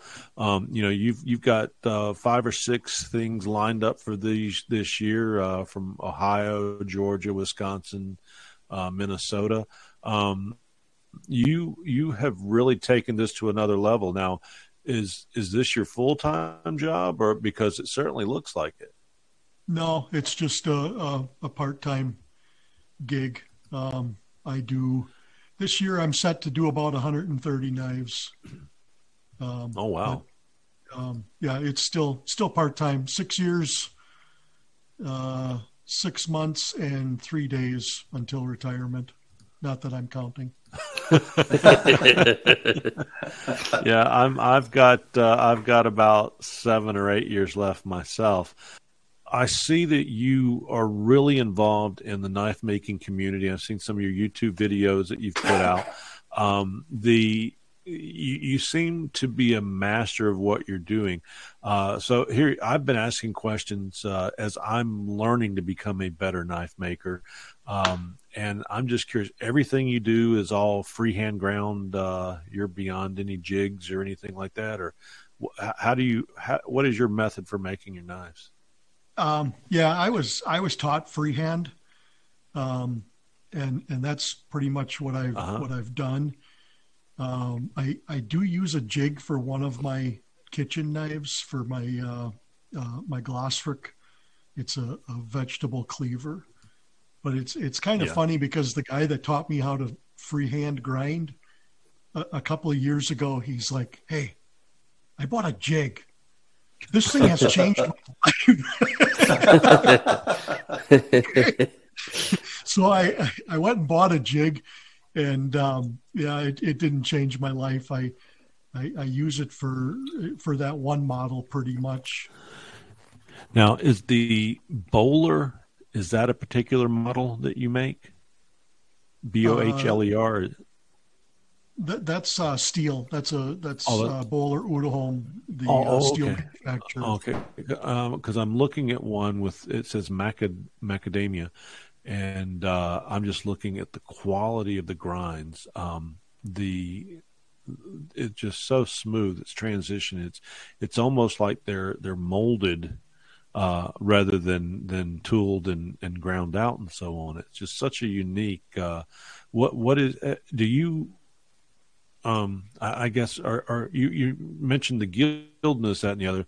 Do you have a journeyman or master or anything along those lines? Given no, no, just taking a look at what you got. Wow. Yeah, yeah. Um, I I presented my knives to to get my signatures for the Knife Makers Guild at Blade Show this year. Um, so Uh-huh. next year I can I can apply to be a uh, probationary member in in the guild. Okay. Um, but uh, yeah, I, I've got some improvements to do, you know, before I before I get that rating. So with that, I mean, I, I certainly am a member of the American uh, Blade Society, and uh, and I'm so far away from that. I've only been a member for a couple years, but even from a skill set standpoint, I, I look at it and I think there's a nice professional professional designation, and it's great. I would never um, say anything negative about achieving those designations, but I, I've seen there's so many great, excellent makers that just haven't taken that particular step E- even like with Otisir's knives, uh, it just seems like it'd be such an easy transition. Of course, I did talk to one of the what 49 or 50 or whatever guys that got their journeyman this particular year, a record year. Um, but it doesn't look like to me that you would have uh, too much difficulty stepping over particular area, just given your skill set. It's just so professional looking. Yeah, it's just um, I I don't know. I I see myself a long ways away from from getting one of those. Number one, I don't forge. I'm a I'm a stock removal guy, so um, that's a that's a big yeah. part right there. Yeah. Well, you're an extremely humble guy too. I can also tell from that. What do you think, Well, Eric? thank Have you, uh, taken a look at these? now? You're welcome. Oh yeah, absolutely beautiful, absolutely beautiful knives. Uh, I have a, a technical question on. Uh, I've been looking through your um, Instagram account, and Yeah. most all of your knives they have a, uh curved plunge line right next to the ricasso. There's a little. Uh, I always thought about doing that. I, you know, I like it. It, it looks pretty. I just don't know how to uh, to go about it. I mean, I've done it accidentally before, where I'm pushing the blade and pulling at the same time towards a uh, one direction, right? So it makes those Yep. half circle lines. I don't know if that's the same thing that you do, but I'm scared to death of uh, messing something up. And th- those those grind lines, um, you had said you did it by accident, and that's kind of kind of how I um, happened upon it. But um, I, I grind backwards from what most people do, and um, and and then I, I start at the tip, and I I grind flat all the way back to my ricasso, and I, I just grind um, a quarter inch at a time. And what that allows me to do is it, it allows me to always have a very flat index against my platen or against my wheel. Um, I, I don't get any facets or anything like that in my grinds, and I don't ever get the two inch mark in my grinds because of that. Hmm. And that that curved Oh, wow. plunge line is is kind of uh, an effect of um, how I grind and, and how I work that, that grind back to the plunge line. Yeah, uh, it, it looks it looks nice. It's a very nice detail. You know, it's uh, all my uh, all my plunge lines are straight, and of Mhm. lately I've been using a lot of uh, file guides just so I can have a perfect crisp plunge line, right? Uh, Yeah. But the way you do it in there, probably freehand, no uh, file guide or anything, and it, it looks it looks nice. It is something that I would like to try at some point. You know, congratulations! It's, it's really nice. Well, thank you. That's a great Yeah, I like it a lot. Yeah, Jess, you also have a um, YouTube channel too, right? I do. Um, I, I put up a couple of videos here and there, and uh, I, I live out in the sticks, and we just recently got internet to the point where I can actually um, watch YouTube and, and download stuff. Otherwise, it was always, um, you know, having to having to go to my wife's store and um, and use her internet or something like that. But Yeah. uh, yeah, and, and I've got a video on there of how I grind, and I, I know I've taught that at a couple of uh, hammer-ins just because it's um, it, it's kind of bass backwards to how most people grind. Uh, what, what's your YouTube channel again? I, I think it's Jay Hoffman Knives, Jay. if I'm if I'm not mistaken. Jay Hoffman. Yeah, I believe so. I I never remember that stuff. Let me see. you, you don't sit age, there and like- look at your own YouTube videos. No, yeah, I, I get it. I think I found it. Uh, Jazz Hoffman. Just Yep, Jazz Jess Hoffman. Hoffman. Yeah. But no, Yes. All right, man. I'll um. Oh, oh, oh, wait, oh, there it is. Yep, you've got a new stalker, Jess. Oh, excellent. Yeah, yeah. You I'll, just uh, went up, you just sub. Went- yeah. I got you. So you got a new sub on your YouTube and a new follow on uh, Instagram. So yeah, Cool. And a I restraint, like to. Uh, I like to do order that. to get. Otis here, do you go to Blade Show or? Uh, I went for the first time this past one. Um, planning on going on the next, and uh, you know, Okay, cool. Well, I hope hope I can see you down there. Yeah, man. Uh, you know, now we're on the same uh, chat group, so we can uh, see where you where you are, and I'll, I'll swing by and uh, you know say hello. Cool. Yeah, we'll just we'll just bring some fold out chairs and sit down with you when you're not looking. We'll sell our knives. Just- just- You've already paid for the table. I know that Blade Show frowns on that, but I mean, hey, you know. Whatever. so, are you going to Hey. be? So, have you you've have you have you had a table at Blade Show before? Yeah, yeah. This is uh um I think 2018 was my first. Oh, okay. So, uh, do you do you go down in you know in the evenings when everybody what do you call it when everybody goes down into the what's I've, term? I've gone to the pit once. Pit pit. There we go. Yeah. Yeah, and um, I don't know. It, to me, it, whenever I'm done with the show for the day, and you go and get dinner, and I'm just so tired that by the time Right. I get done with dinner, I don't feel like driving back to the to the Waverly. This year, I actually splurged, and I got a room at the Waverly. Right. Uh, so I, I can just walk out of my hotel room and, and walk into the pit. So I'm really hoping to hoping to get down there a little more. I have found that Blade Show is a great place to lose weight and get a lot of exercise walking uh, outside of the uh, event. Oh yeah. That is Yeah. true.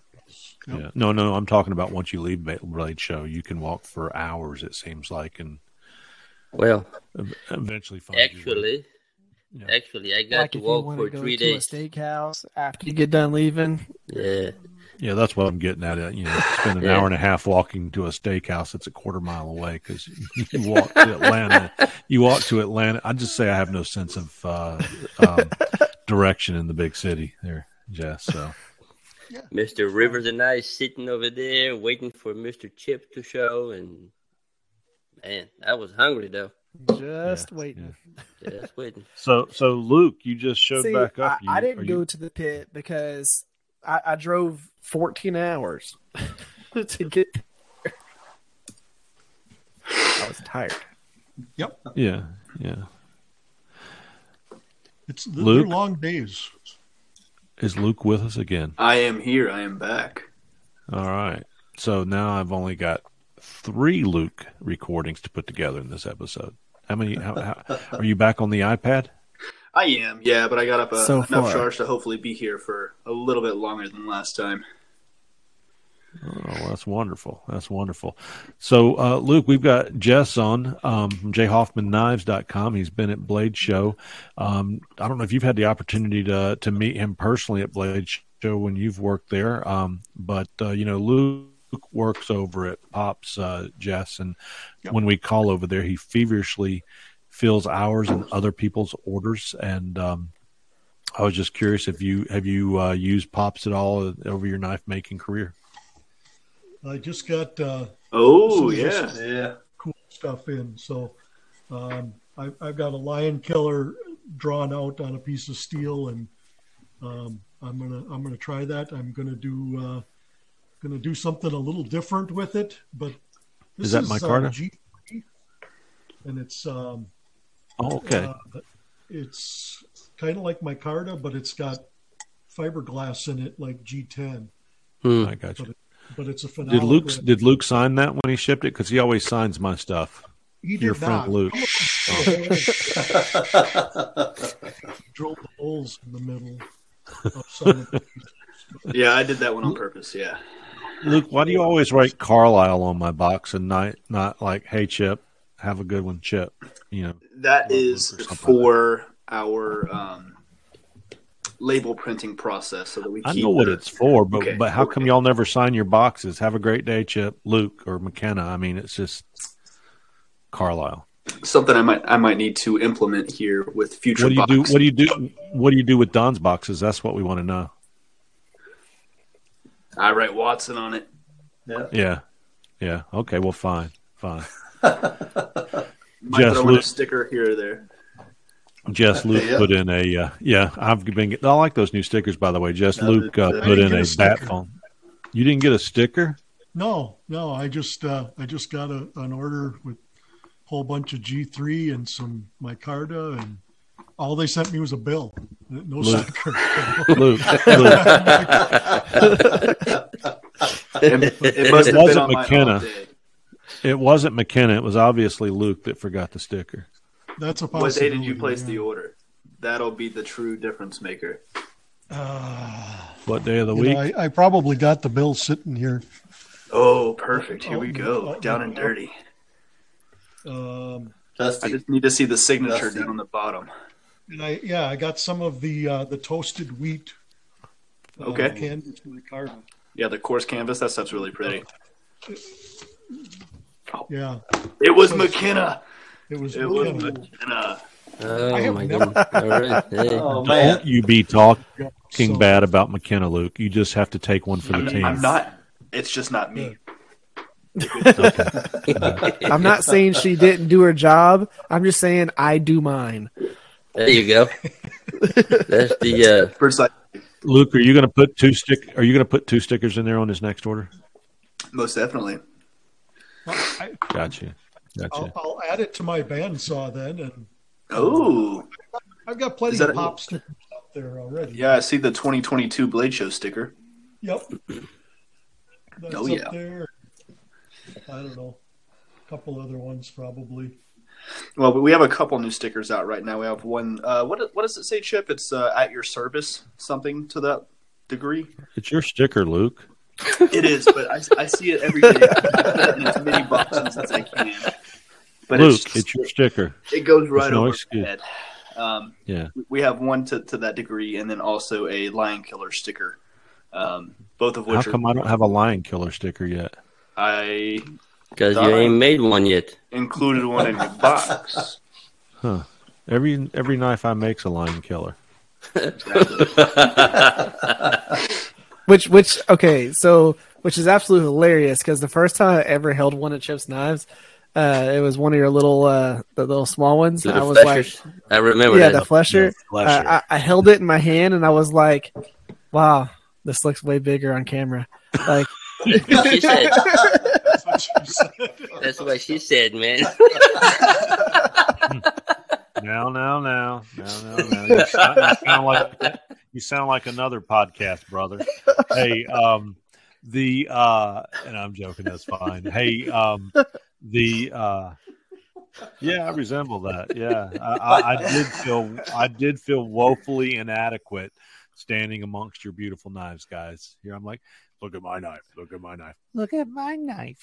It's like, um, but you know, the neat thing is, I gave that. I made a new perfect sheath. pocket knife, though. Well, I gave that. I, I made a new sheath for that knife, and uh, I gave it to somebody who has put it in a um, in a lighted trophy case, and I'm like, "Do what?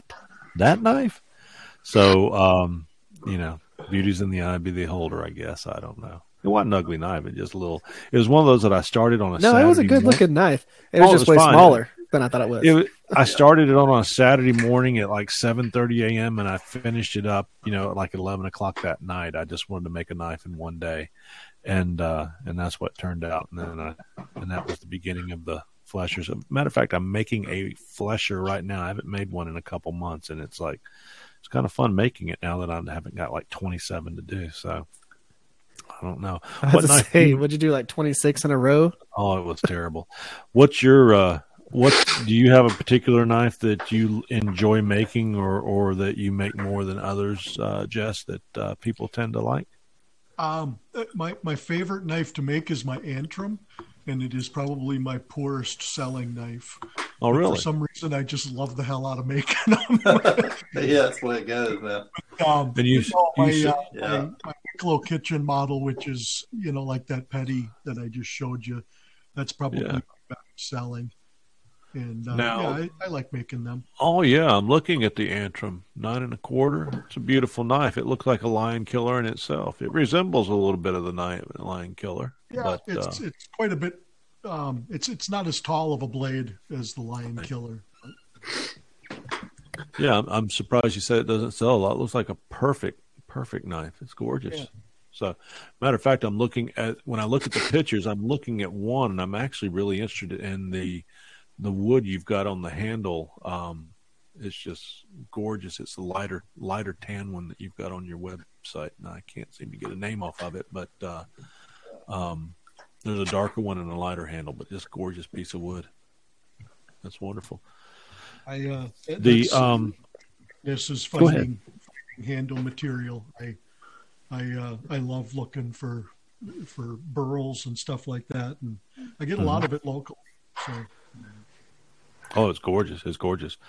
Well, hey, uh, you got some gorgeous grinds on that uh, on that steel of yours, and uh, let's take a second to talk about our friends over at Ameribrade Grinders. Hey, listeners, let's take a moment today to thank one of our sponsors for today's show, and that sponsor is Ameribrade Grinders. Eric and Kevin over at Ameribrade have sold thousands of these grinders, and they are super nice guys, and their customer service is excellent. I would know I've been personally using their 2x72 grinder now for two years, and it has changed my knife making to a whole new level. So if you're in the market for or looking to upgrade from that 1x30 or 2x42, then give Ameribrade a look. There you'll find they have three packages of grinders to offer. They have a mastery package, a foundations package, and a get grinding package, in which all of them come at different price points. So I'm sure you'll find something that'll suit your needs as a knife maker. Also, Ameribrade has a ton of innovative attachments for their grinders. So, listeners, you can find out about all of this at www.ameribrade.com. Go give them a look, see what they have to offer today. And now, back to the show. Hey, welcome back. So uh, we're talking to Jess Hoffman um, from Jess Hoffman Knives, or Jay Hoffman Knives, excuse me, up in Wisconsin.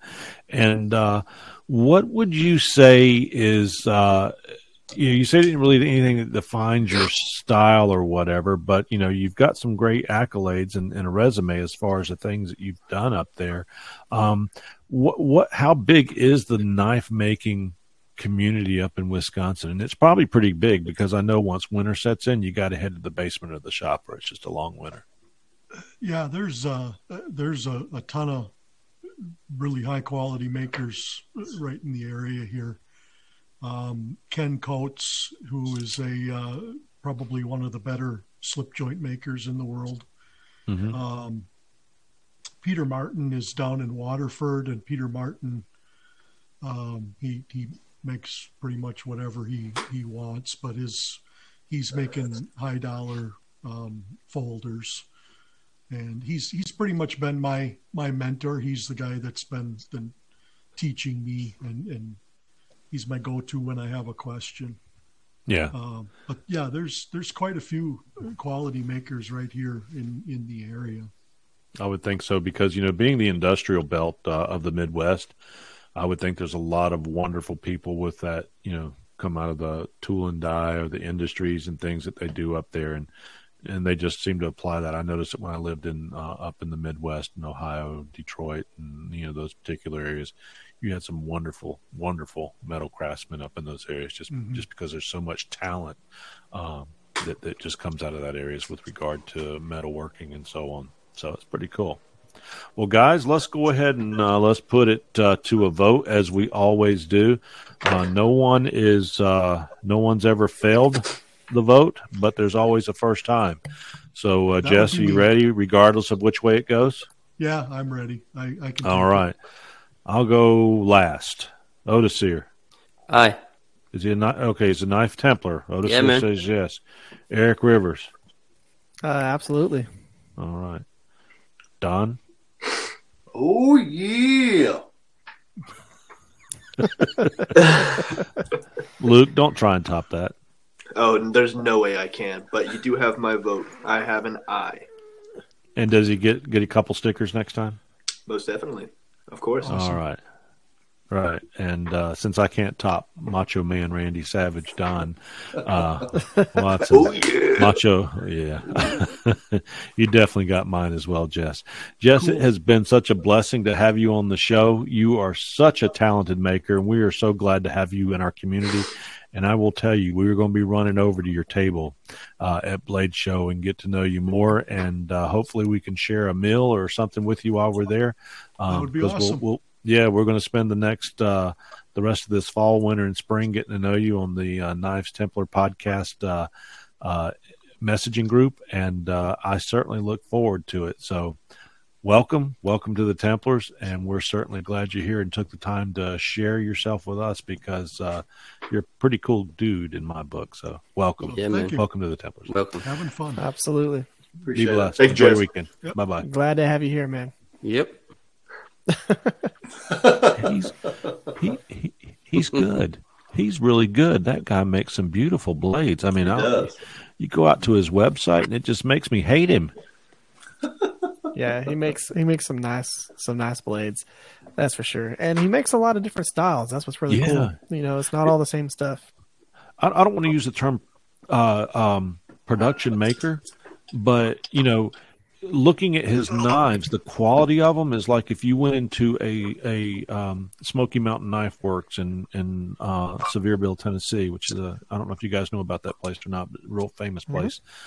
And if you went in there, I mean, his knives would just stand up against the production knives, the the the professional knives. I mean, it's just there's just a professional edge to him. Um, yeah, we're lucky to have him in the knife making world. He's really accomplished a lot um, in the you know 11, 12 years he's been doing this. So yeah, he's good to he's good to have as a friend because as you know, us friends we all wear off on each other. So and interesting, I want to go out there and watch the videos also because he said that he you know grinds backwards, so to speak. And I want to see just a little bit about what he's talking about there. So that seemed cool as well Yep. from yep. the from the point back to the Ricasso. So anyway, hey, um, let's take a second and let's talk about um, our buddy Eric Rivers over at the Rivers Experience. We'll be right back. Hey guys, what was your source of inspiration when you first decided to make knives? You know, many go to the books and also some go to the web, uh, but many also head to YouTube for videos. Well, you know, we are fortunate enough to have Eric Rivers from the Rivers Experience as a co host on the Knives Templars.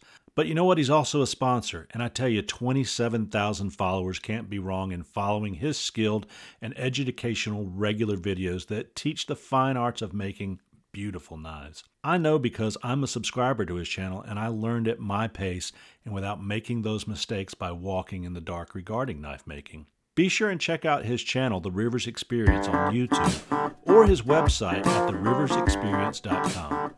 And now back to our show.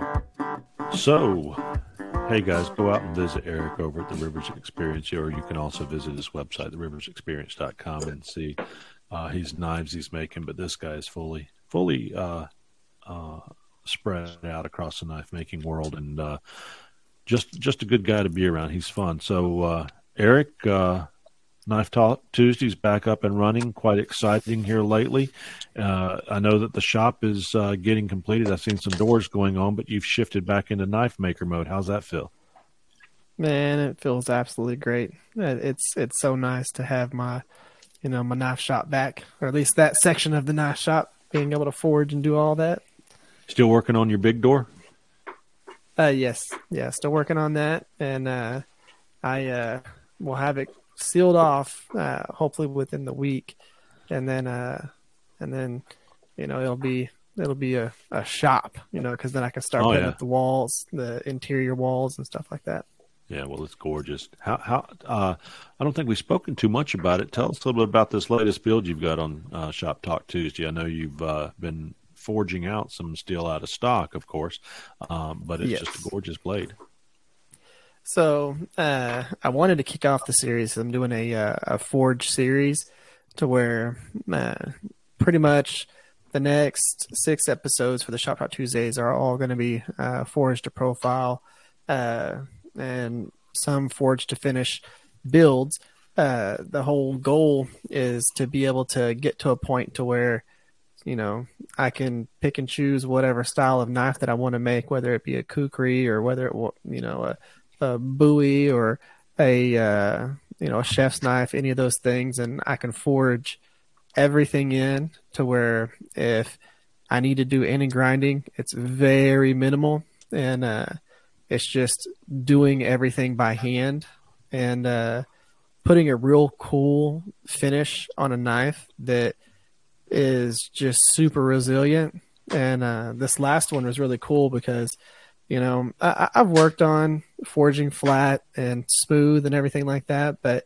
being able to forge in symmetry and make right. sure that when you do plunge with a hammer and an anvil, uh, that you can actually get them even and crisp.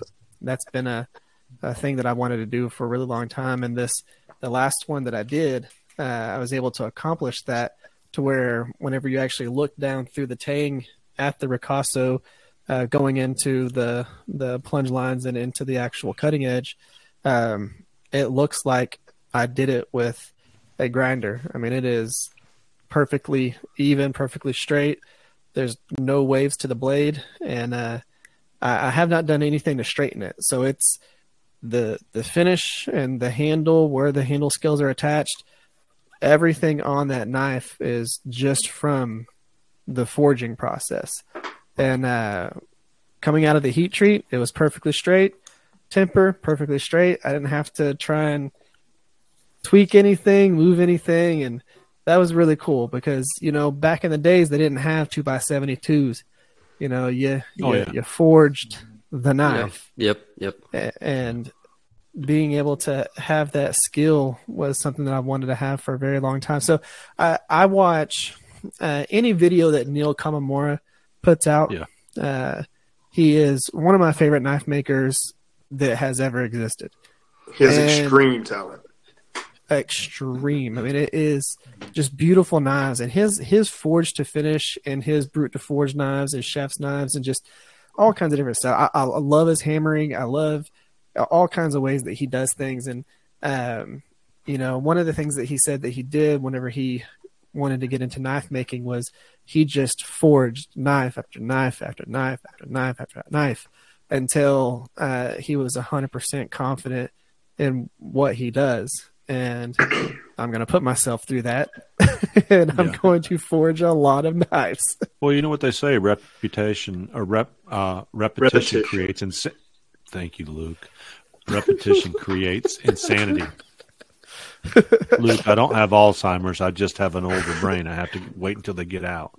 My mentors tell me the same thing. They say uh, if you're not happy where with your quality now, with you know the quality of knife you've made, make 20 more. And if you have, still have the same issue, make 20 more. That's just keeping up with making, getting comfortable on the grinder, not losing your touch, and just making as many as you can eventually the obstacles and issues you have had in the past will just slowly go away and you'll get more perfect with your craft yeah yeah, yeah. I, I, I can attest to that um yeah. you know over the uh the the, the past uh, year and a half two years give or take but i've been taking this a bit more serious i definitely notice an increase in my uh, skills, especially on the freehand grinding and uh, mm-hmm. refinishing and plunging and all of that stuff. I mean, it's uh, the more you make, the better you're going to get at it. I mean, I don't think you can get it to a point where you can say it is. I did enough that is perfect, but it's close to it, right? Yeah. You know, I used a jig on my second knife today, and I almost felt like I was cheating. And I don't. Maybe have you guys gotten to that point where you step up no, to something? Use use them. Oh, uh, I'm not against. You know, I'm not use. Yeah. I'm not against using it, and I think uh, you're a knife maker whether you do or not. But interestingly enough, I was like, "Why am I using this jig? Why don't I just freehand it?" And uh, and, and I went ahead and used the jig anyway. But it was just kind of a little a neat feeling to say, "Hey, uh, I, I'm, I've got this thing where." Now I can say, hey, why don't I do it this way rather than the other? I've got the options, and I almost I didn't feel like I was so, cheating. I just felt like I, you know, I, I'm at a point where, hey, I look forward to being able to do it by hand. So with my knives, so uh, I always tell people if you if you want to use jigs, use jigs. But uh, the the only reason why I don't is because my knives are I, I do a lot of one offs, and uh, Mm-hmm. a ton of them have a bunch of different characteristics to it that really wouldn't work with many jigs. Um, I use my plunge line jig just because I like having that stop whenever I go up to the the edge of the platen and things like Mhm. that. And plus, Mhm. it's also a heat sink, and it gives me something extra to hold on to. You know, whenever I'm using that, that works as a really good heat sink. So my hand that's on the tang, uh, it, I can grind for longer with uh, the plunge line jig on there, and uh, it's it just works out. When you say a me. plunge line jig, are you talking about a file guide or something different? No, so you know, like the the file guides, those are great. The ones that have the uh, the carbide edges on them and everything like that. But for me, uh, I I don't really use them. I, I made my own plunge line jig, and I, I really like how it works. Does it Um, get chewed up at all? Does it get chewed up at all? Not really. No, Uh, they uh because I don't they don't ever really touch the belts. You know, Yeah, yeah. I, I don't I don't bump it up close enough that it actually hits the belt. Like hardly ever. I noticed with the one that I, I got, it was an inexpensive one because I wanted to try it, and and of course I have a little overlap on the belt when I go up. I just noticed it's you know kind of gouged it out just a little bit. Of course, I well, you have the uh, carbide one or just uh, no, no, no. I bought steel? I bought one less than fifty bucks off of Amazon just to try it, and then I thought, well, I'm gonna I've got enough steel um, Yeah. that I can actually make one, you know, from it, which is what I'll end up doing. But uh, I was just curious, do y'all get a lot of grinding out of, of the steel when you're using uh, using those file guides? Well, uh, Yeah. for the one I use for my plunge lines, it's uh, it has a carbide insert, so I can put it right there on the belt, and no Mhm. no issues. Oh, okay. Uh, but if you have just a you know regular hardened steel, I mean it's gonna go through. So yeah, Eventually, it. it's going to wear on it. Yeah. Oh, yeah. I figured that was just you know part of it if that's what you're doing. But Mhm. they're easy enough to make, and there's always enough leftover steel to set and make something like that. Yeah, yeah, Yeah. yeah. So we have gotten to, or we have reached the point in the uh, uh, hour and 37 minutes in, guys. Got time for a couple questions. What do you say? Yeah. Let's do it. If I can Alright. help it, yeah. Well, I've got Adam this week, and he uh, sent in a question. He says, Hey, guys, I have messed up an etch on my mark on my blade. I used DC electric etch, and my template moved. What's the best way to get it off? I always use a touch mark before, so grind it off and re etch my blade. it depends how deep is your edge. Yeah, I if you can't that. sand, go ahead. I just had to do that. I etched one, and um, it leaked down. You know, the fluid leaked down underneath that to what I had, and then, man, that's probably four little black spots, man. So I had to go back and regrind the blade and just start over again. So yeah, I mean that's what I had to do. So I don't know if there, Oh, Eric yeah. might know a better way. So uh, yeah, it's uh, sadly uh, either make a bigger uh, maker's mark, uh, or uh, or yeah, you could sand it. You know, sometimes you you really don't have to grind it out. You could just uh, use a little more aggressive sandpaper and That's what I and was just thinking. go back and sand it out. Now, uh, some people use both AC and DC. You know, one etches deep, one etches dark, and um, that's the the whole point. Like you can uh, switch it over uh, so that depending on if you want a dark etch or if you want a deep etch, and um but I mean it it happens. Uh, you could always uh, just make sure and turn the the DC side off and not have to worry Yeah. about that. Yeah. Um, I but, have a great uh, solution. Yeah, just sand it. I have a great solution. He needs to go to Berg Knife Making on uh, YouTube and uh, get out his Cricut and start cutting out some templates and do a nice, you know, Yeah. deer and forest scene on the side of that knife. So kind of like covering up a, covering up a tattoo. So Yeah, I, don't thought about that. You know, I thought about doing it. It looks good. I kind of like it. Have you seen some of Berg's stuff where he does those scenes on the sides of knives? Oh yes. Oh, those and then the the people that do like the the like movie scenes where they take Yeah. layers of paint they like paint it and then they go in and they r- scratch off all the little layers do one layer of etching then Mhm. scratch off another layer do another layer of etching Yeah. and scratch off another layer and Yeah, I've seen a couple of YouTube channels crazy. doing it. It's pretty good. It's really nice. Yeah, I didn't think about that. He could do a 24 hour soak like you did on your um, uh, YouTube challenge Yeah. knife and come up, That'll just come up with get rid of something uniquely looking. Who knows? Who knows?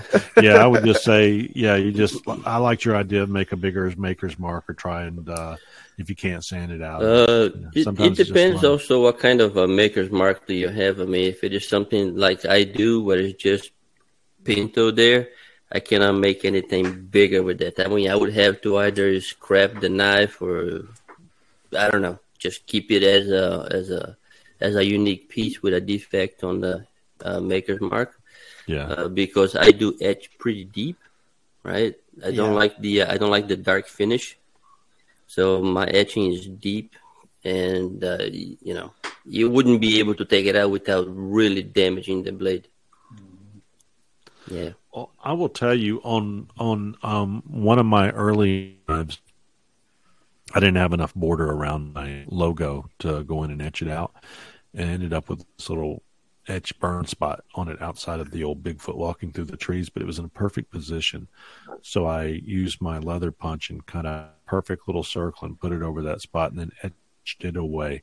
And I called it my um, uh, it was a, a skookum or something, full moon edition. it was full moon. over the- and I, it's That's still, it's still, There yeah. If you you go go. out there and look on my website, it's still out there. It's one of the first knives I made. And it's the- Gotta be creative, full moon- man.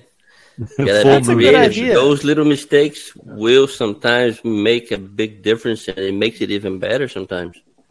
yeah that's a good idea though i mean do that and call it good that's a good way to correct it Uh, that's that's smart Well, the guy who got it was just- it too, was just is, tickled. uh, acid etch it. If you mess up, you can go ahead and just acid etch the blade again. yeah, yeah care- it'll acid etch it stone wash it yes, don't want it. yeah. Just rock tumble it'll the look heck out of it. Well, hey, Travis, Travis has come in here and said, I have a set of canvas micarta scales I'm working on, and I am curious if they need to be sealed with anything. I sanded them to 320. I didn't want to lose the grippiness. So after sanding the scales, I have a dull appearance. Is there something I can apply to improve the looks? And I haven't ever done any canvas micarta. Uh, you guys may have. What do you think about that? Hmm. Uh, I- well uh, Don and Eric take this one. I mean, So, uh, the only way to make that look prettier is to sand it higher. Because pretty much anything that you do that's going to gussy that up, that's going to make it look nice, is going to make it smoother. Yeah. You know, trying to make a dull thing uh, shiny, uh, typically you got to, you know, either buff the ever living hell out of it, uh, Yeah. or uh, you can do a CA finish on it, CA glue, but you're going to have to sand that back um, and then it's going to end up looking higher uh, sanding on it. But really, let it be, and let Yeah. that be the finish if you like the texture that's on it. For sure. Because, yeah, I would say try some um, a little bit of steel wool, a little bit of WD forty. Yeah, but that's going to make it smoother. It will darken it, but I think WD forty will instead of using the oil based WD forty will evaporate a Yeah, quicker. You know, um, I've done them like that too, and it's going to darken a little bit, kind of get away from that. I know he's talking about if he if he sands it really well at 320, and then go in and take a little steel wool and buff it out with the uh, WD 40. That might help. It may be a little bit at at first, may be a little bit um, slick, but over time it'll dry out because WD 40 will it will dry out over time. right. yeah. You try that. And That's some some some items just don't lend themselves to being overly shiny or this that and the other. It's just you know there's always a give and take on everything, and you you you use this material this time, and I think that you know you live you That's, learn. There's uh, always somebody for every knife. Yeah, yeah, that's why I use G10. If you want a nice and shiny, um, I use G10. I, I take it only to 600 grit and buff it out, and you know I like the the overall finish. Um, don't really see the need to go to say a thousand or twelve hundred. Never did it. Yeah, I mean, six hundred is good enough. if you want those like finishes that it, when you go to Blade Show, uh, it's interesting how many knives look fake because they're uh, and it's weird saying fake, but their scales almost look plastic because they are the Yeah. glossiest, smoothest, like mirror reflective scales you'll ever see, and they almost look like a kid's toy. Uh, with how shiny they are, they look like Yeah, they were cast fan- that I'm way. not a real big fan of that look myself. Yeah. but, you know, to each But, his own. uh. To each his own. Yes, absolutely. And you know, it's just the quality of what they do. Those people stand out to like 3,000, 3,500 grit on their handles, especially if they're using, you know, $700 in mammoth tusk or ivory. Yeah. I, I guess it, it makes sense to go crazy like that. But for me, like on the knife that I just got done doing, they, the these, um, the scales are stabilized pecan, uh, spalted pecan. And it, I sanded it up about you know i think that was uh 400 grit on that and that's all it needed you know i wanted it to have a, a nice smooth texture but i didn't want to lose you know the the feel of that wood and uh it was perfect for me but not Mhm. everybody's gonna want that you know like you said you know there, there's a seat for or there's a butt for every seat there's somebody's gonna like it somebody's not gonna like it Mm-hmm. You know, yeah, our that, that's one. That, that's one of the things about knife making, right? The, the the reason I go about my things the way I do is, I will make what I want and I like to make. And uh, if somebody likes it, well. If you don't like it, oh well. You're gonna find something that you like. I mean, Yeah. right? I mean, the, you know, and, and that's the same thing with the uh, with the finishing for the handles. I mean, I mean, I wish Joey was here because he does a lot of micarta, and he would probably be able to give us a a, a better answer there. But uh, if you want a nicer finish on micarta, you would have to go finer grit. Yeah. You know, I know but then you lose the texture. Did y'all see me waving my knife around? Yeah, I did. You know, Can y'all see me at all? No, not at No. all. Our listener, you, you your upload's a little slow tonight. We'll have to make sure we get you fully uploaded at the end. But I'll tell you, our listeners can't see this, but every week, you know, everybody's like flashing their knives on the video and this, that, and the other. And I never think to bring one, so I've usually got like these little baby scissors that are sitting beside here and I flash them. So I actually brought my knife Oh, tonight, that's and I'm good. flashing Nice. it. And well, I had to no, I had to pull that out of you because nobody said anything up to this point. So anyway, let's take a moment and listen to uh, the folks over at uh, Majestic Forge. Majestic Forge is owned and operated by Brian and Kayla Horn in Rushville, Ohio. With many years of experience manufacturing two to five burner gas forges, Majestic Forge is your number one source for blacksmith forges, farrier forges, and specialty forges. They are dedicated to creating top of the line forges at a price you can afford. Majestic Forge has supplied forges to blacksmith schools, high schools, colleges, production shops, and TV shows such as Mythbusters. And Majestic Forge is the forge of choice for televisions forged in fire. Knife makers are in luck as they offer forges that come with two or three deluxe burners. Here at Knives Templars, we are sure that you can find a USA made Majestic Forge to suit your needs. Check out your next forge at majesticforge.com. All right, guys. Hey, welcome back. And uh, I will tell you, I used that Majestic Forge of mine uh, a couple separate times today. And I tell you what, it is a tool that you can count on. And uh, if you don't use a heat treat oven, you're using a forge to do your uh, heating. Uh, I tell you what, it, it's consistent. I set my temperature uh, with a handheld uh, thermometer gun and get it in there and get it set. Set my knife off to the side and let it soak and quench. And I tell you what, I'm getting some uniform hardness every time. So whether you're forging blades, uh, whether you're forging um, already uh, made steel. already finished steel. Or or or you're just heat treating knives. You can't go wrong with a majestic forge. Hey guys let's let's move on to a couple couple last things here as we're winding down the episode. Got a little bit of time. We want to talk about something is how do we determine the cost of a knife you have for sale? So that, that, that could last. That could be an episode in itself, but we'll try and keep it in under 10 minutes. So who wants to kick that one off? Determining the cost that you, or, or, or what you charge for one of your knives. How do we do that? So before I talk, uh, Otis here, how much do you charge for your knives? right now, I'm not selling them, so I don't know.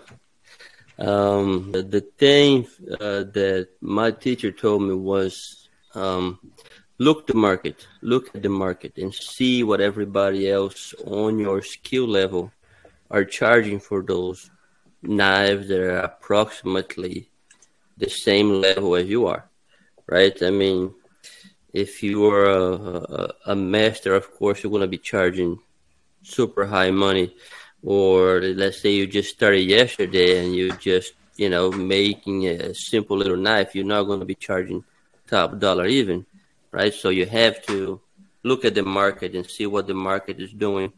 I mean i would like to charge $2000 on every one of my knives. For me they are worth it. Uh, the problem is me being an unknown right? I can't really go out there and say oh, i want x for my knife. So you know, I look at I look around and have a little bit of profit on my work, and I got to pay for materials, and you know, I'm happy. I, I don't plan I don't plan to become a millionaire doing this. It's just a yeah. I just want to sell two one hundred thousand dollar knives a year. Oh, me too. and Don, how much do you how much do you typically charge for yours? Uh, about twelve hundred. That's good. Look at Eric. I, no, I, I think the um, I got a good friend of mine that's really supported me in my knife making, and he's bought well, fixing to be six knives already. Me too. Uh, and I told him, I said, um, buy them now. Buy ten, buy ten, get the eleventh free. Yeah, buy and he, he just been real supportive. Back, he ordered two more from me, but but they're different style knives. He kind of wants a boning knife for deer hunting, and and uh, he wants another one for him and his son-in-law. So, but I told him, I said, you better buy them now because as my craft grows and and better at it, I said, now you're just, I'm really just kind of gifting it to you because the time, I, there's no way he can afford the time that I spent on a knife. Yeah. So but it does replenish my supplies. It does replenish my, you know, my belts and stuff like that. So, um, 175 is what yeah. I average get about 175 to 200. So, and uh, and with how much time do you would you put into one of those 175 dollar knives?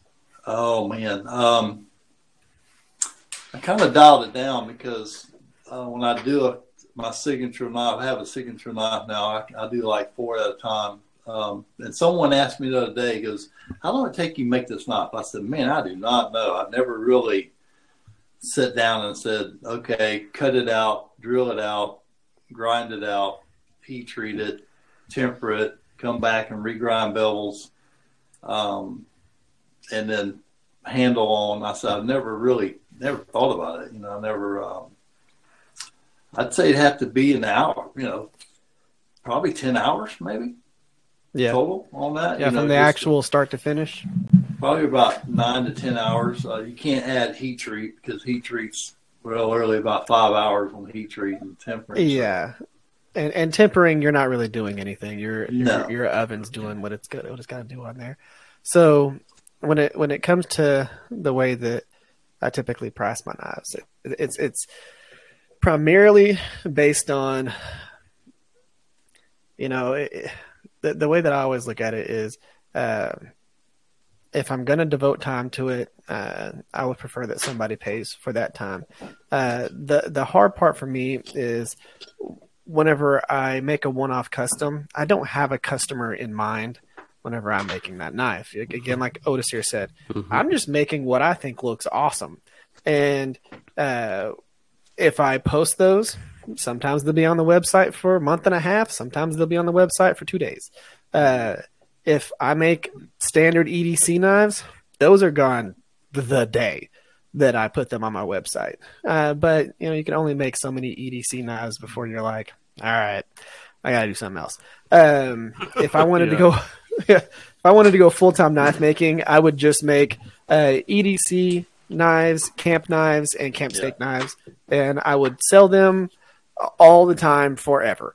Uh, but the way that I look at it is, I will put a little bit of of the amount of money that I want for it in the materials category. Uh, what the steel cost me that I'm going to use, what the handle material cost me that I'm going to use. Uh, I know that I'm going to have to go through some consumables like belts, you know, Mhm, uh, mhm. and heat, you know, all, all the things that with that.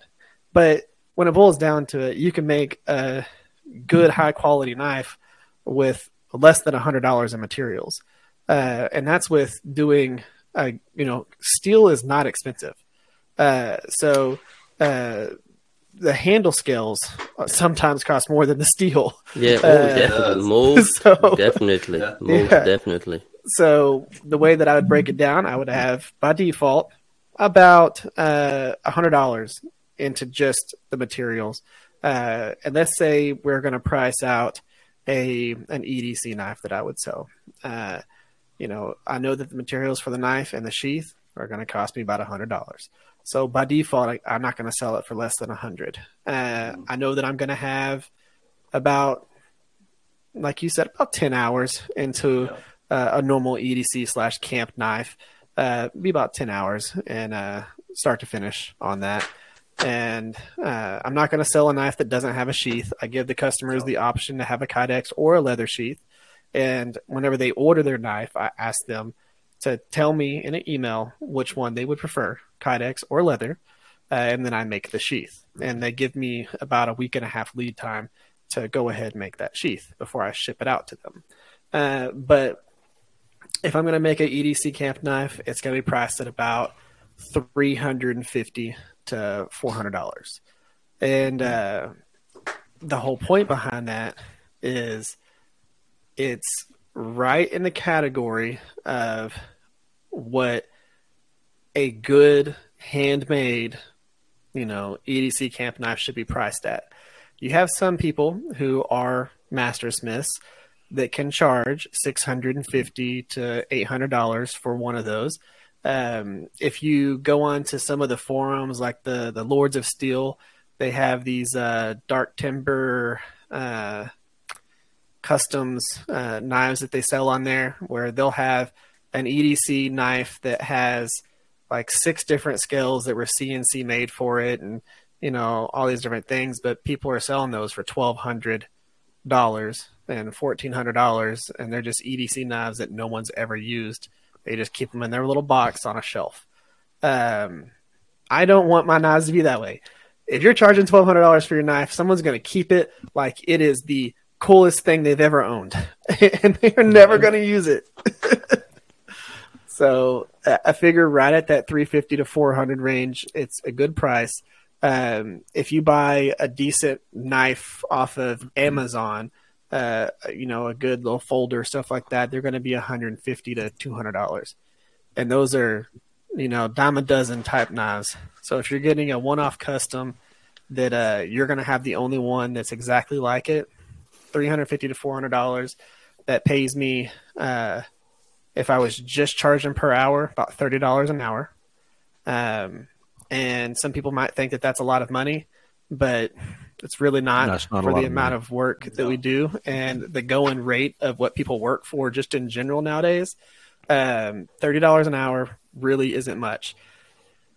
For me, I get kind of lucky because if I make a knife, I also get the revenue off of YouTube because I'm going to release a video or two about that knife, and that's going to pay me by default from uh, my YouTube revenue, and then uh, and then I'm also going to have the knife sell. But the way that I look at it is again, I should be making about thirty dollars an hour to to make a knife. I'm not asking for fifty or sixty or seventy, and I'm at a point now so you know I've made enough knives that I know that the heat treat's going to be right. I know it's going to have the right edge retention. I know it's going to have the right um, edge geometry for what we're making it for. I know it's going to have the right uh, ergonomics that a knife should have. So if someone gets one of my knives, they're going to have something that's going to be comfortable, easy for them to use. Now, when this stuff changes, my knives that I make specifically for people, the commission pieces, typically go for about two hundred to three hundred dollars more than that. Um, and part of that is uh, I'll actually figure out their hand size. So the width of their hand, I'll figure out uh, what's going to be comfortable for them. So I'll actually make the handle the size of their hand uh, to where it's how it needs to be for them. Um, they get to pick all the materials and um, I make it and whatever finish they want and things like that, but within my flair. So typically, the custom knives that are made through commission pieces are more expensive than the knife that I make that I think is cool and put it on my website. All right. Let me say this. Let me say this. Um, and this may sound a little pompous, and I don't want it to, but uh, when you can go to uh, the store and you can pay three three hundred plus for almost four hundred dollars for a Benchmade knife, um, which are excellent knives. I don't have a problem charging what I want to charge, and I don't base what I charge on what other people charge, and mm-hmm. nor do I care if someone is a master or a journeyman or whatever membership they've got in whatever organization, because while I respect greatly those designations, it doesn't change what I do from being a craftsman and an artist. And um, you know, I've talked a little bit on past shows about other things that I've worked in in the past, as far as like fishing lures and uh, doing those professionally. So on my website, it says that my knives are four to twelve hundred dollars, four hundred to twelve hundred dollars, and uh, and my average knife probably sells for let's say seven hundred dollars. And you may look at it and say, um, "Well, my gosh, that doesn't look like this guy's knife that's for seven hundred dollars." Um, but I don't really care because Correct. me as the the salesman, the the artist, the negotiator, and I don't negotiate very much. Um, I put a price on something, and that that's where it sets. You either want it or you don't. And, and no disrespect towards the buyer, but um, I base my my uh, prices solely on what I think a knife is worth, and I've never had a trouble selling one. And it amazes me that I can say, "Hey, I, you know, this knife's seven hundred dollars," and have one say, "Well, you know, you want bills or check, or how do you want to pay for it?" And then I magically turn that into a uh, you know a pistol or a new rifle or something else. Uh, but but um but the bottom line is, while I have figured out what it cost me in you know this much for a belt this much for sandpaper this much for the different materials that we use it doesn't even come close now as a business model and you know having you know to form an llc i need to track that a much closer because of you know doing taxes and such annually as i'll be doing this you know 2023 um, the bottom line is is that uh, i needed to know it from a business perspective but from an artistic perspective it's whatever the market's willing to bear and then I'll just back off from that if it uh, if it's not selling at that rate. But uh, you get what you can get. It's like Yeah. a camper or you a camper or a car. You go out. I don't know. Do campers have a price and that's what you pay, or do you negotiate? I need to know. Oh, this, everything's negotiated when it comes to that stuff. Oh, excellent, excellent. So, and knives can be negotiated as well, but uh, maybe with Don Watson, but not with me. The sticker is the sticker. the sticker is the sticker. Hey, Don, Don, can, Don, quit, Don, quit dumbing down your knives and, and charge a lot more than what you're charging right now. Well, you got to figure I and what I charge my friends. They're good friends Oh no, I do the same thing. and family too. I've had quite a few family people buy my knives. I sold quite a few knives, and um, I just feel like you know, you know, I'm retired, so I'm gonna. All I wanted to do is learn to make a knife that somebody's going to use. Yeah. Um, I've never been one to. I've been a maker for all my life, and I've always made things people use. You know, Yeah. so. Um, but I was telling my friend the other day, uh, he he drew out a knife, and so he wanted to know if I could build something like this. And I told him, I said, "Yeah, I think I can do that." And I'm working on it now. He wanted Georgia Bulldog red handles on it, red and black. Oh, that's terrible. That's terrible. Yeah, and uh, so I found them. I got it from Pops uh, G10, and it's pretty much right on the color too. You know, Well, you're right there in Georgia territory. and uh, but no, you know, just you know, you um, I sell a knife like that. I know. I mean, 175 bucks. You know, you say, my gosh, man. Um, but number one, they're family or friends. Another thing too, while I'm learning my craft, You've already paying- you've already learned done. You've learned already me. done. You know, you know, they're paying me. They're paying me to learn. And well, I let me let me say this. I, I do agree with the friends and family discount, um, and um, but it has to be a close friend. As a matter of fact, I had somebody that said, "Well, well, how could a friend agree? I hear you got a friends and family discount." And I always say, "You know what? I that ran out on the thirtieth of last month. I am so sorry." but but but then but then if it is someone I, I'm I'm a religious person, and I believe that God empowers us to bestow our gifts upon others.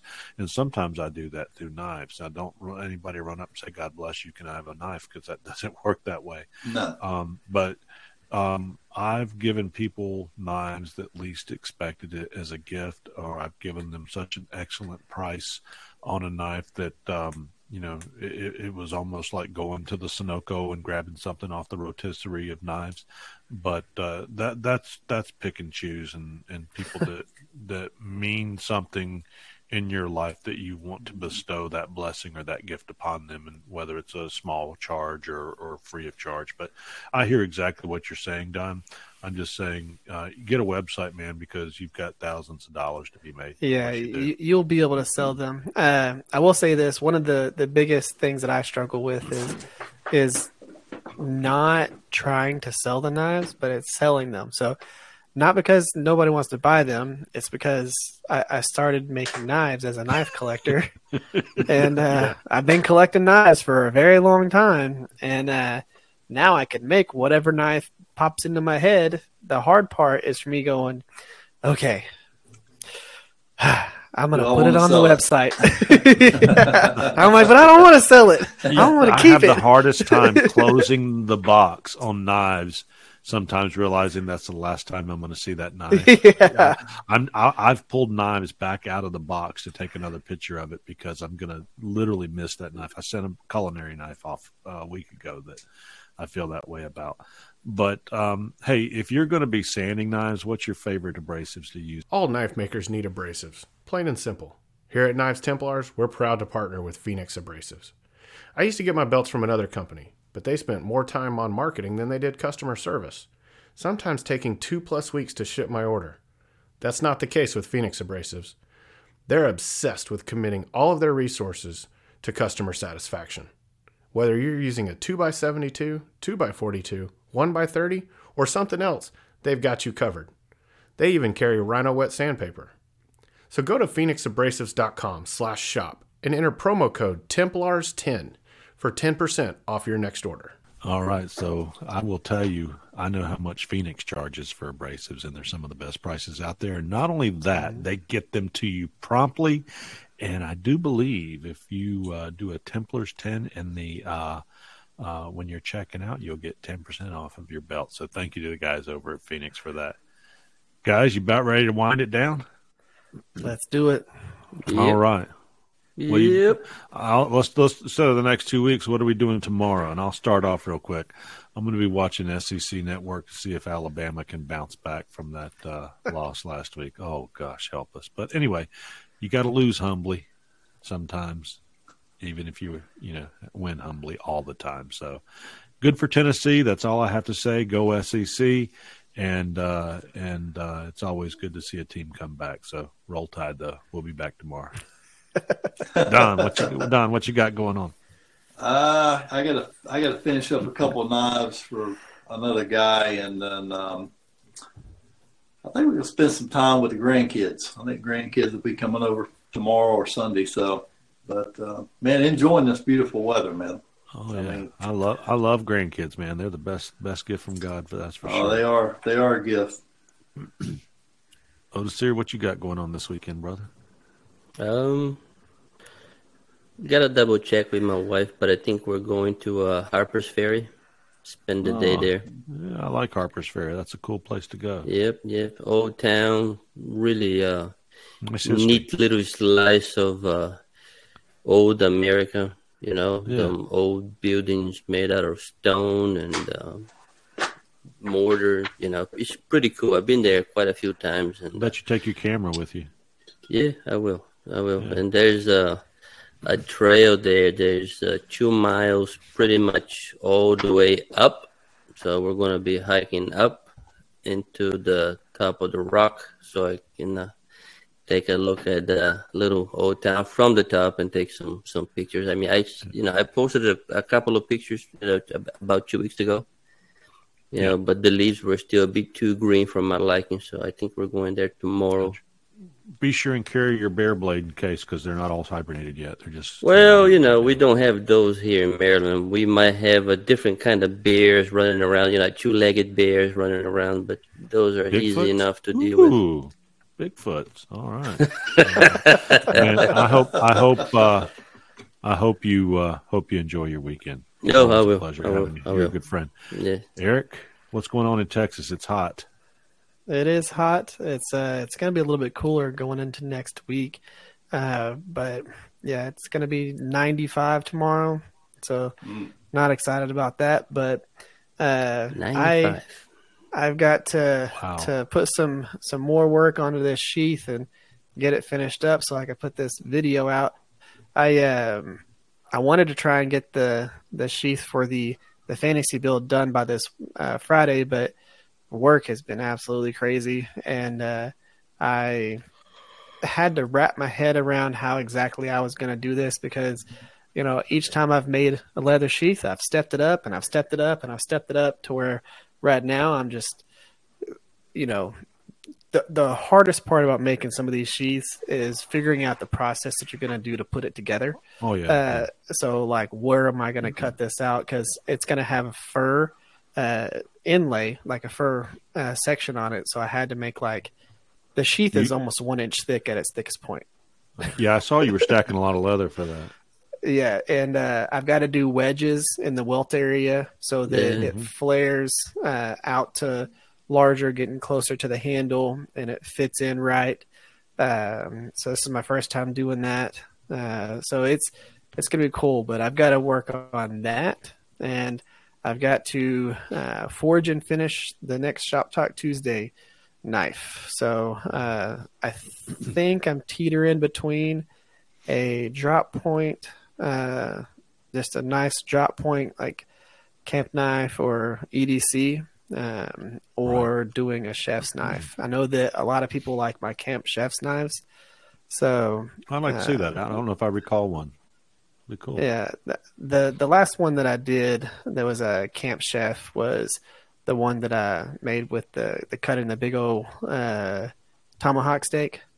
Oh yeah, yeah, yeah. I it, do it was like a it Yeah, was yeah, like a beautiful. smaller Yeah. size camp chef knife. You need to make a Um, camp petty knife. A petty knife. Yeah.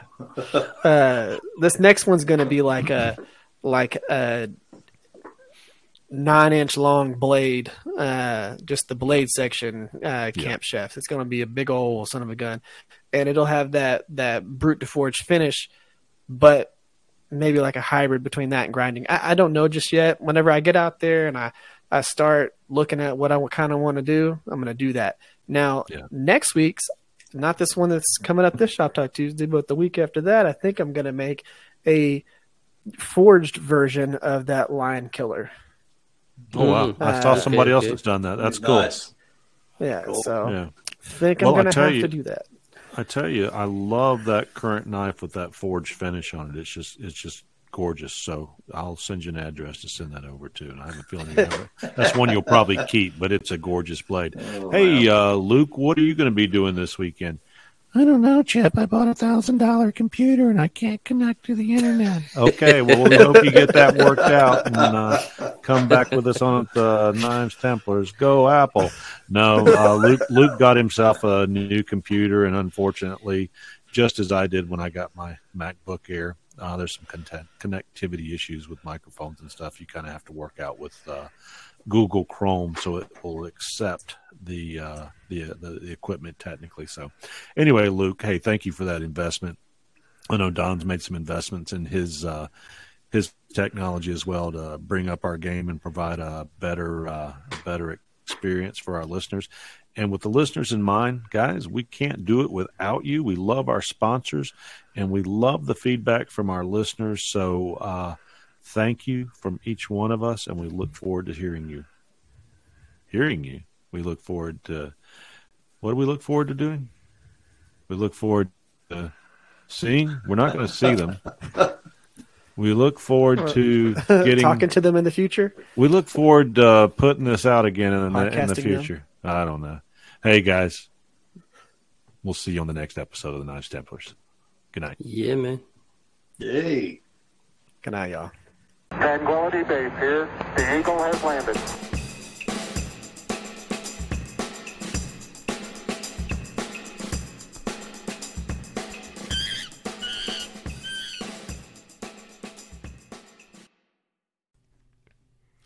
As knife makers, we all know the importance of quality handle material. Something that's both tough yet beautiful will increase the value of your knives and allow you to build something that your customers will love. When it comes to the handle material for my knives, I choose Swieczkowski Scales. Run by Sarah Halpane and her mentor Alex Swieczkowski, they have a combined 20 years experience making handles and knives. They offer stabilized burls, exotic hardwoods, vintage micartas, and some of the best segmented scales in the business. Find them on Instagram at Swieczkowski Scales or on their website, swieczkowskiscales.com.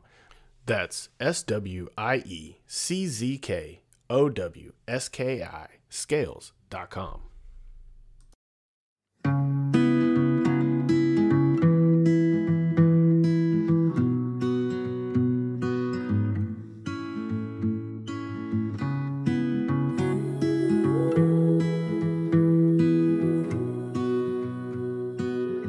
All right, after show, after show. Luke, Luke's Luke's got some uh, got some new equipment. Don's got new equipment. We'll get it all worked out. Uh, this is a journey. It's not a race to excellence, but I do love how we're growing. I'm really seeing a lot of our older episodes are starting to pick up downloads. Uh, when I think about it, I'll, I'll send you guys the stats. Um, but but that's really interesting because people are going back for the first time and listening from the beginning and moving forward.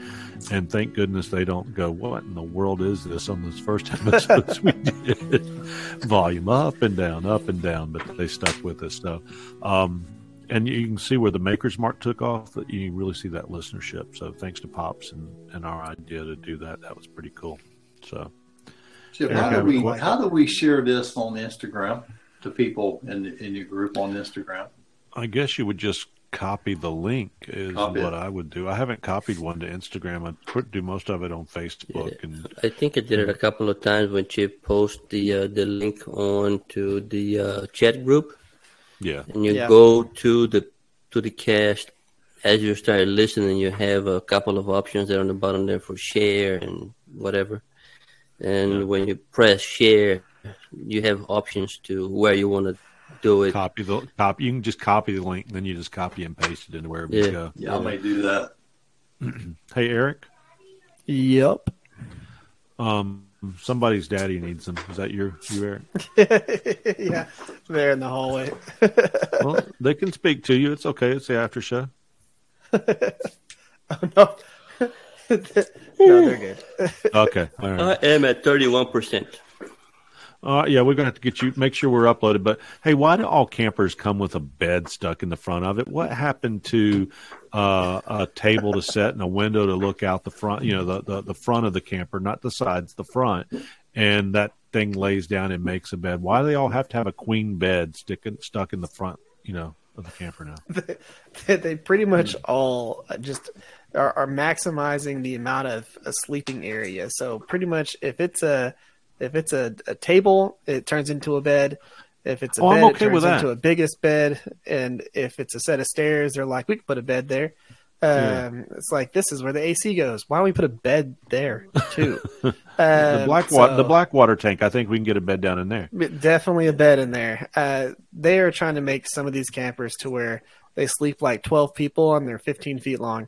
It's like Yeah. you can't line 12 people up in a 15 foot long thing. I just want a 1976, 2022 version of you walk into the right. There is a two bench seats and a table that breaks down into a bed with a window out front, so you can look out your camper and look at your little lights hanging on your little thing that swings out.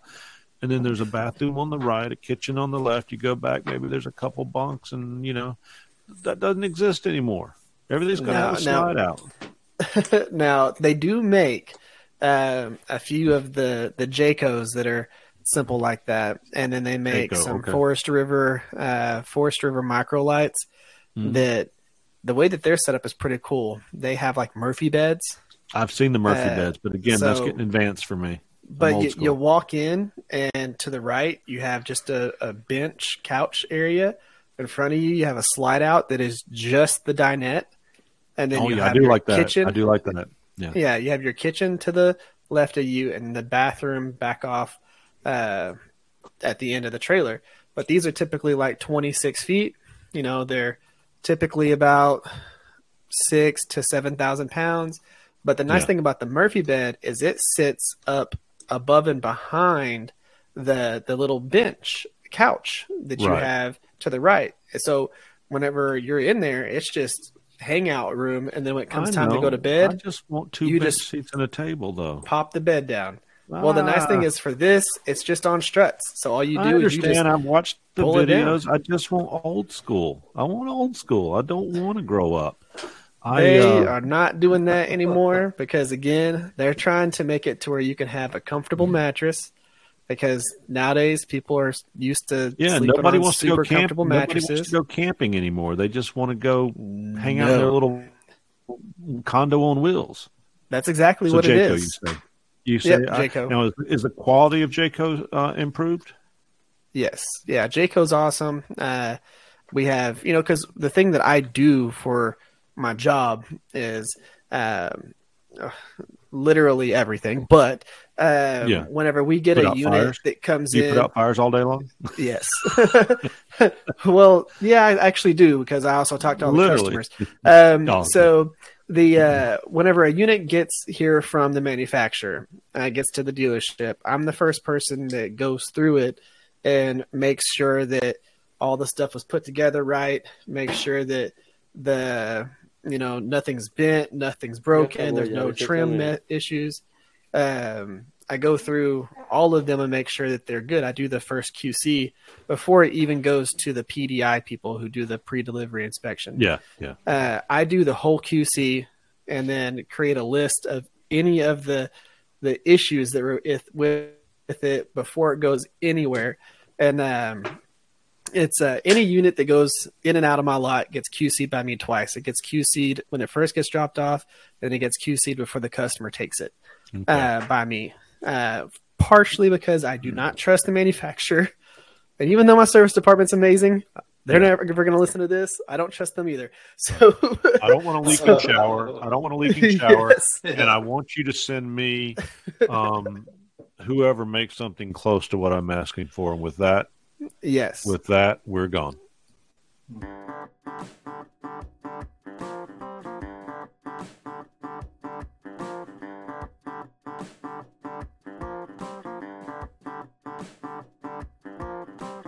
Brought to you by Porkhouse Productions. Oinky oinky oinky.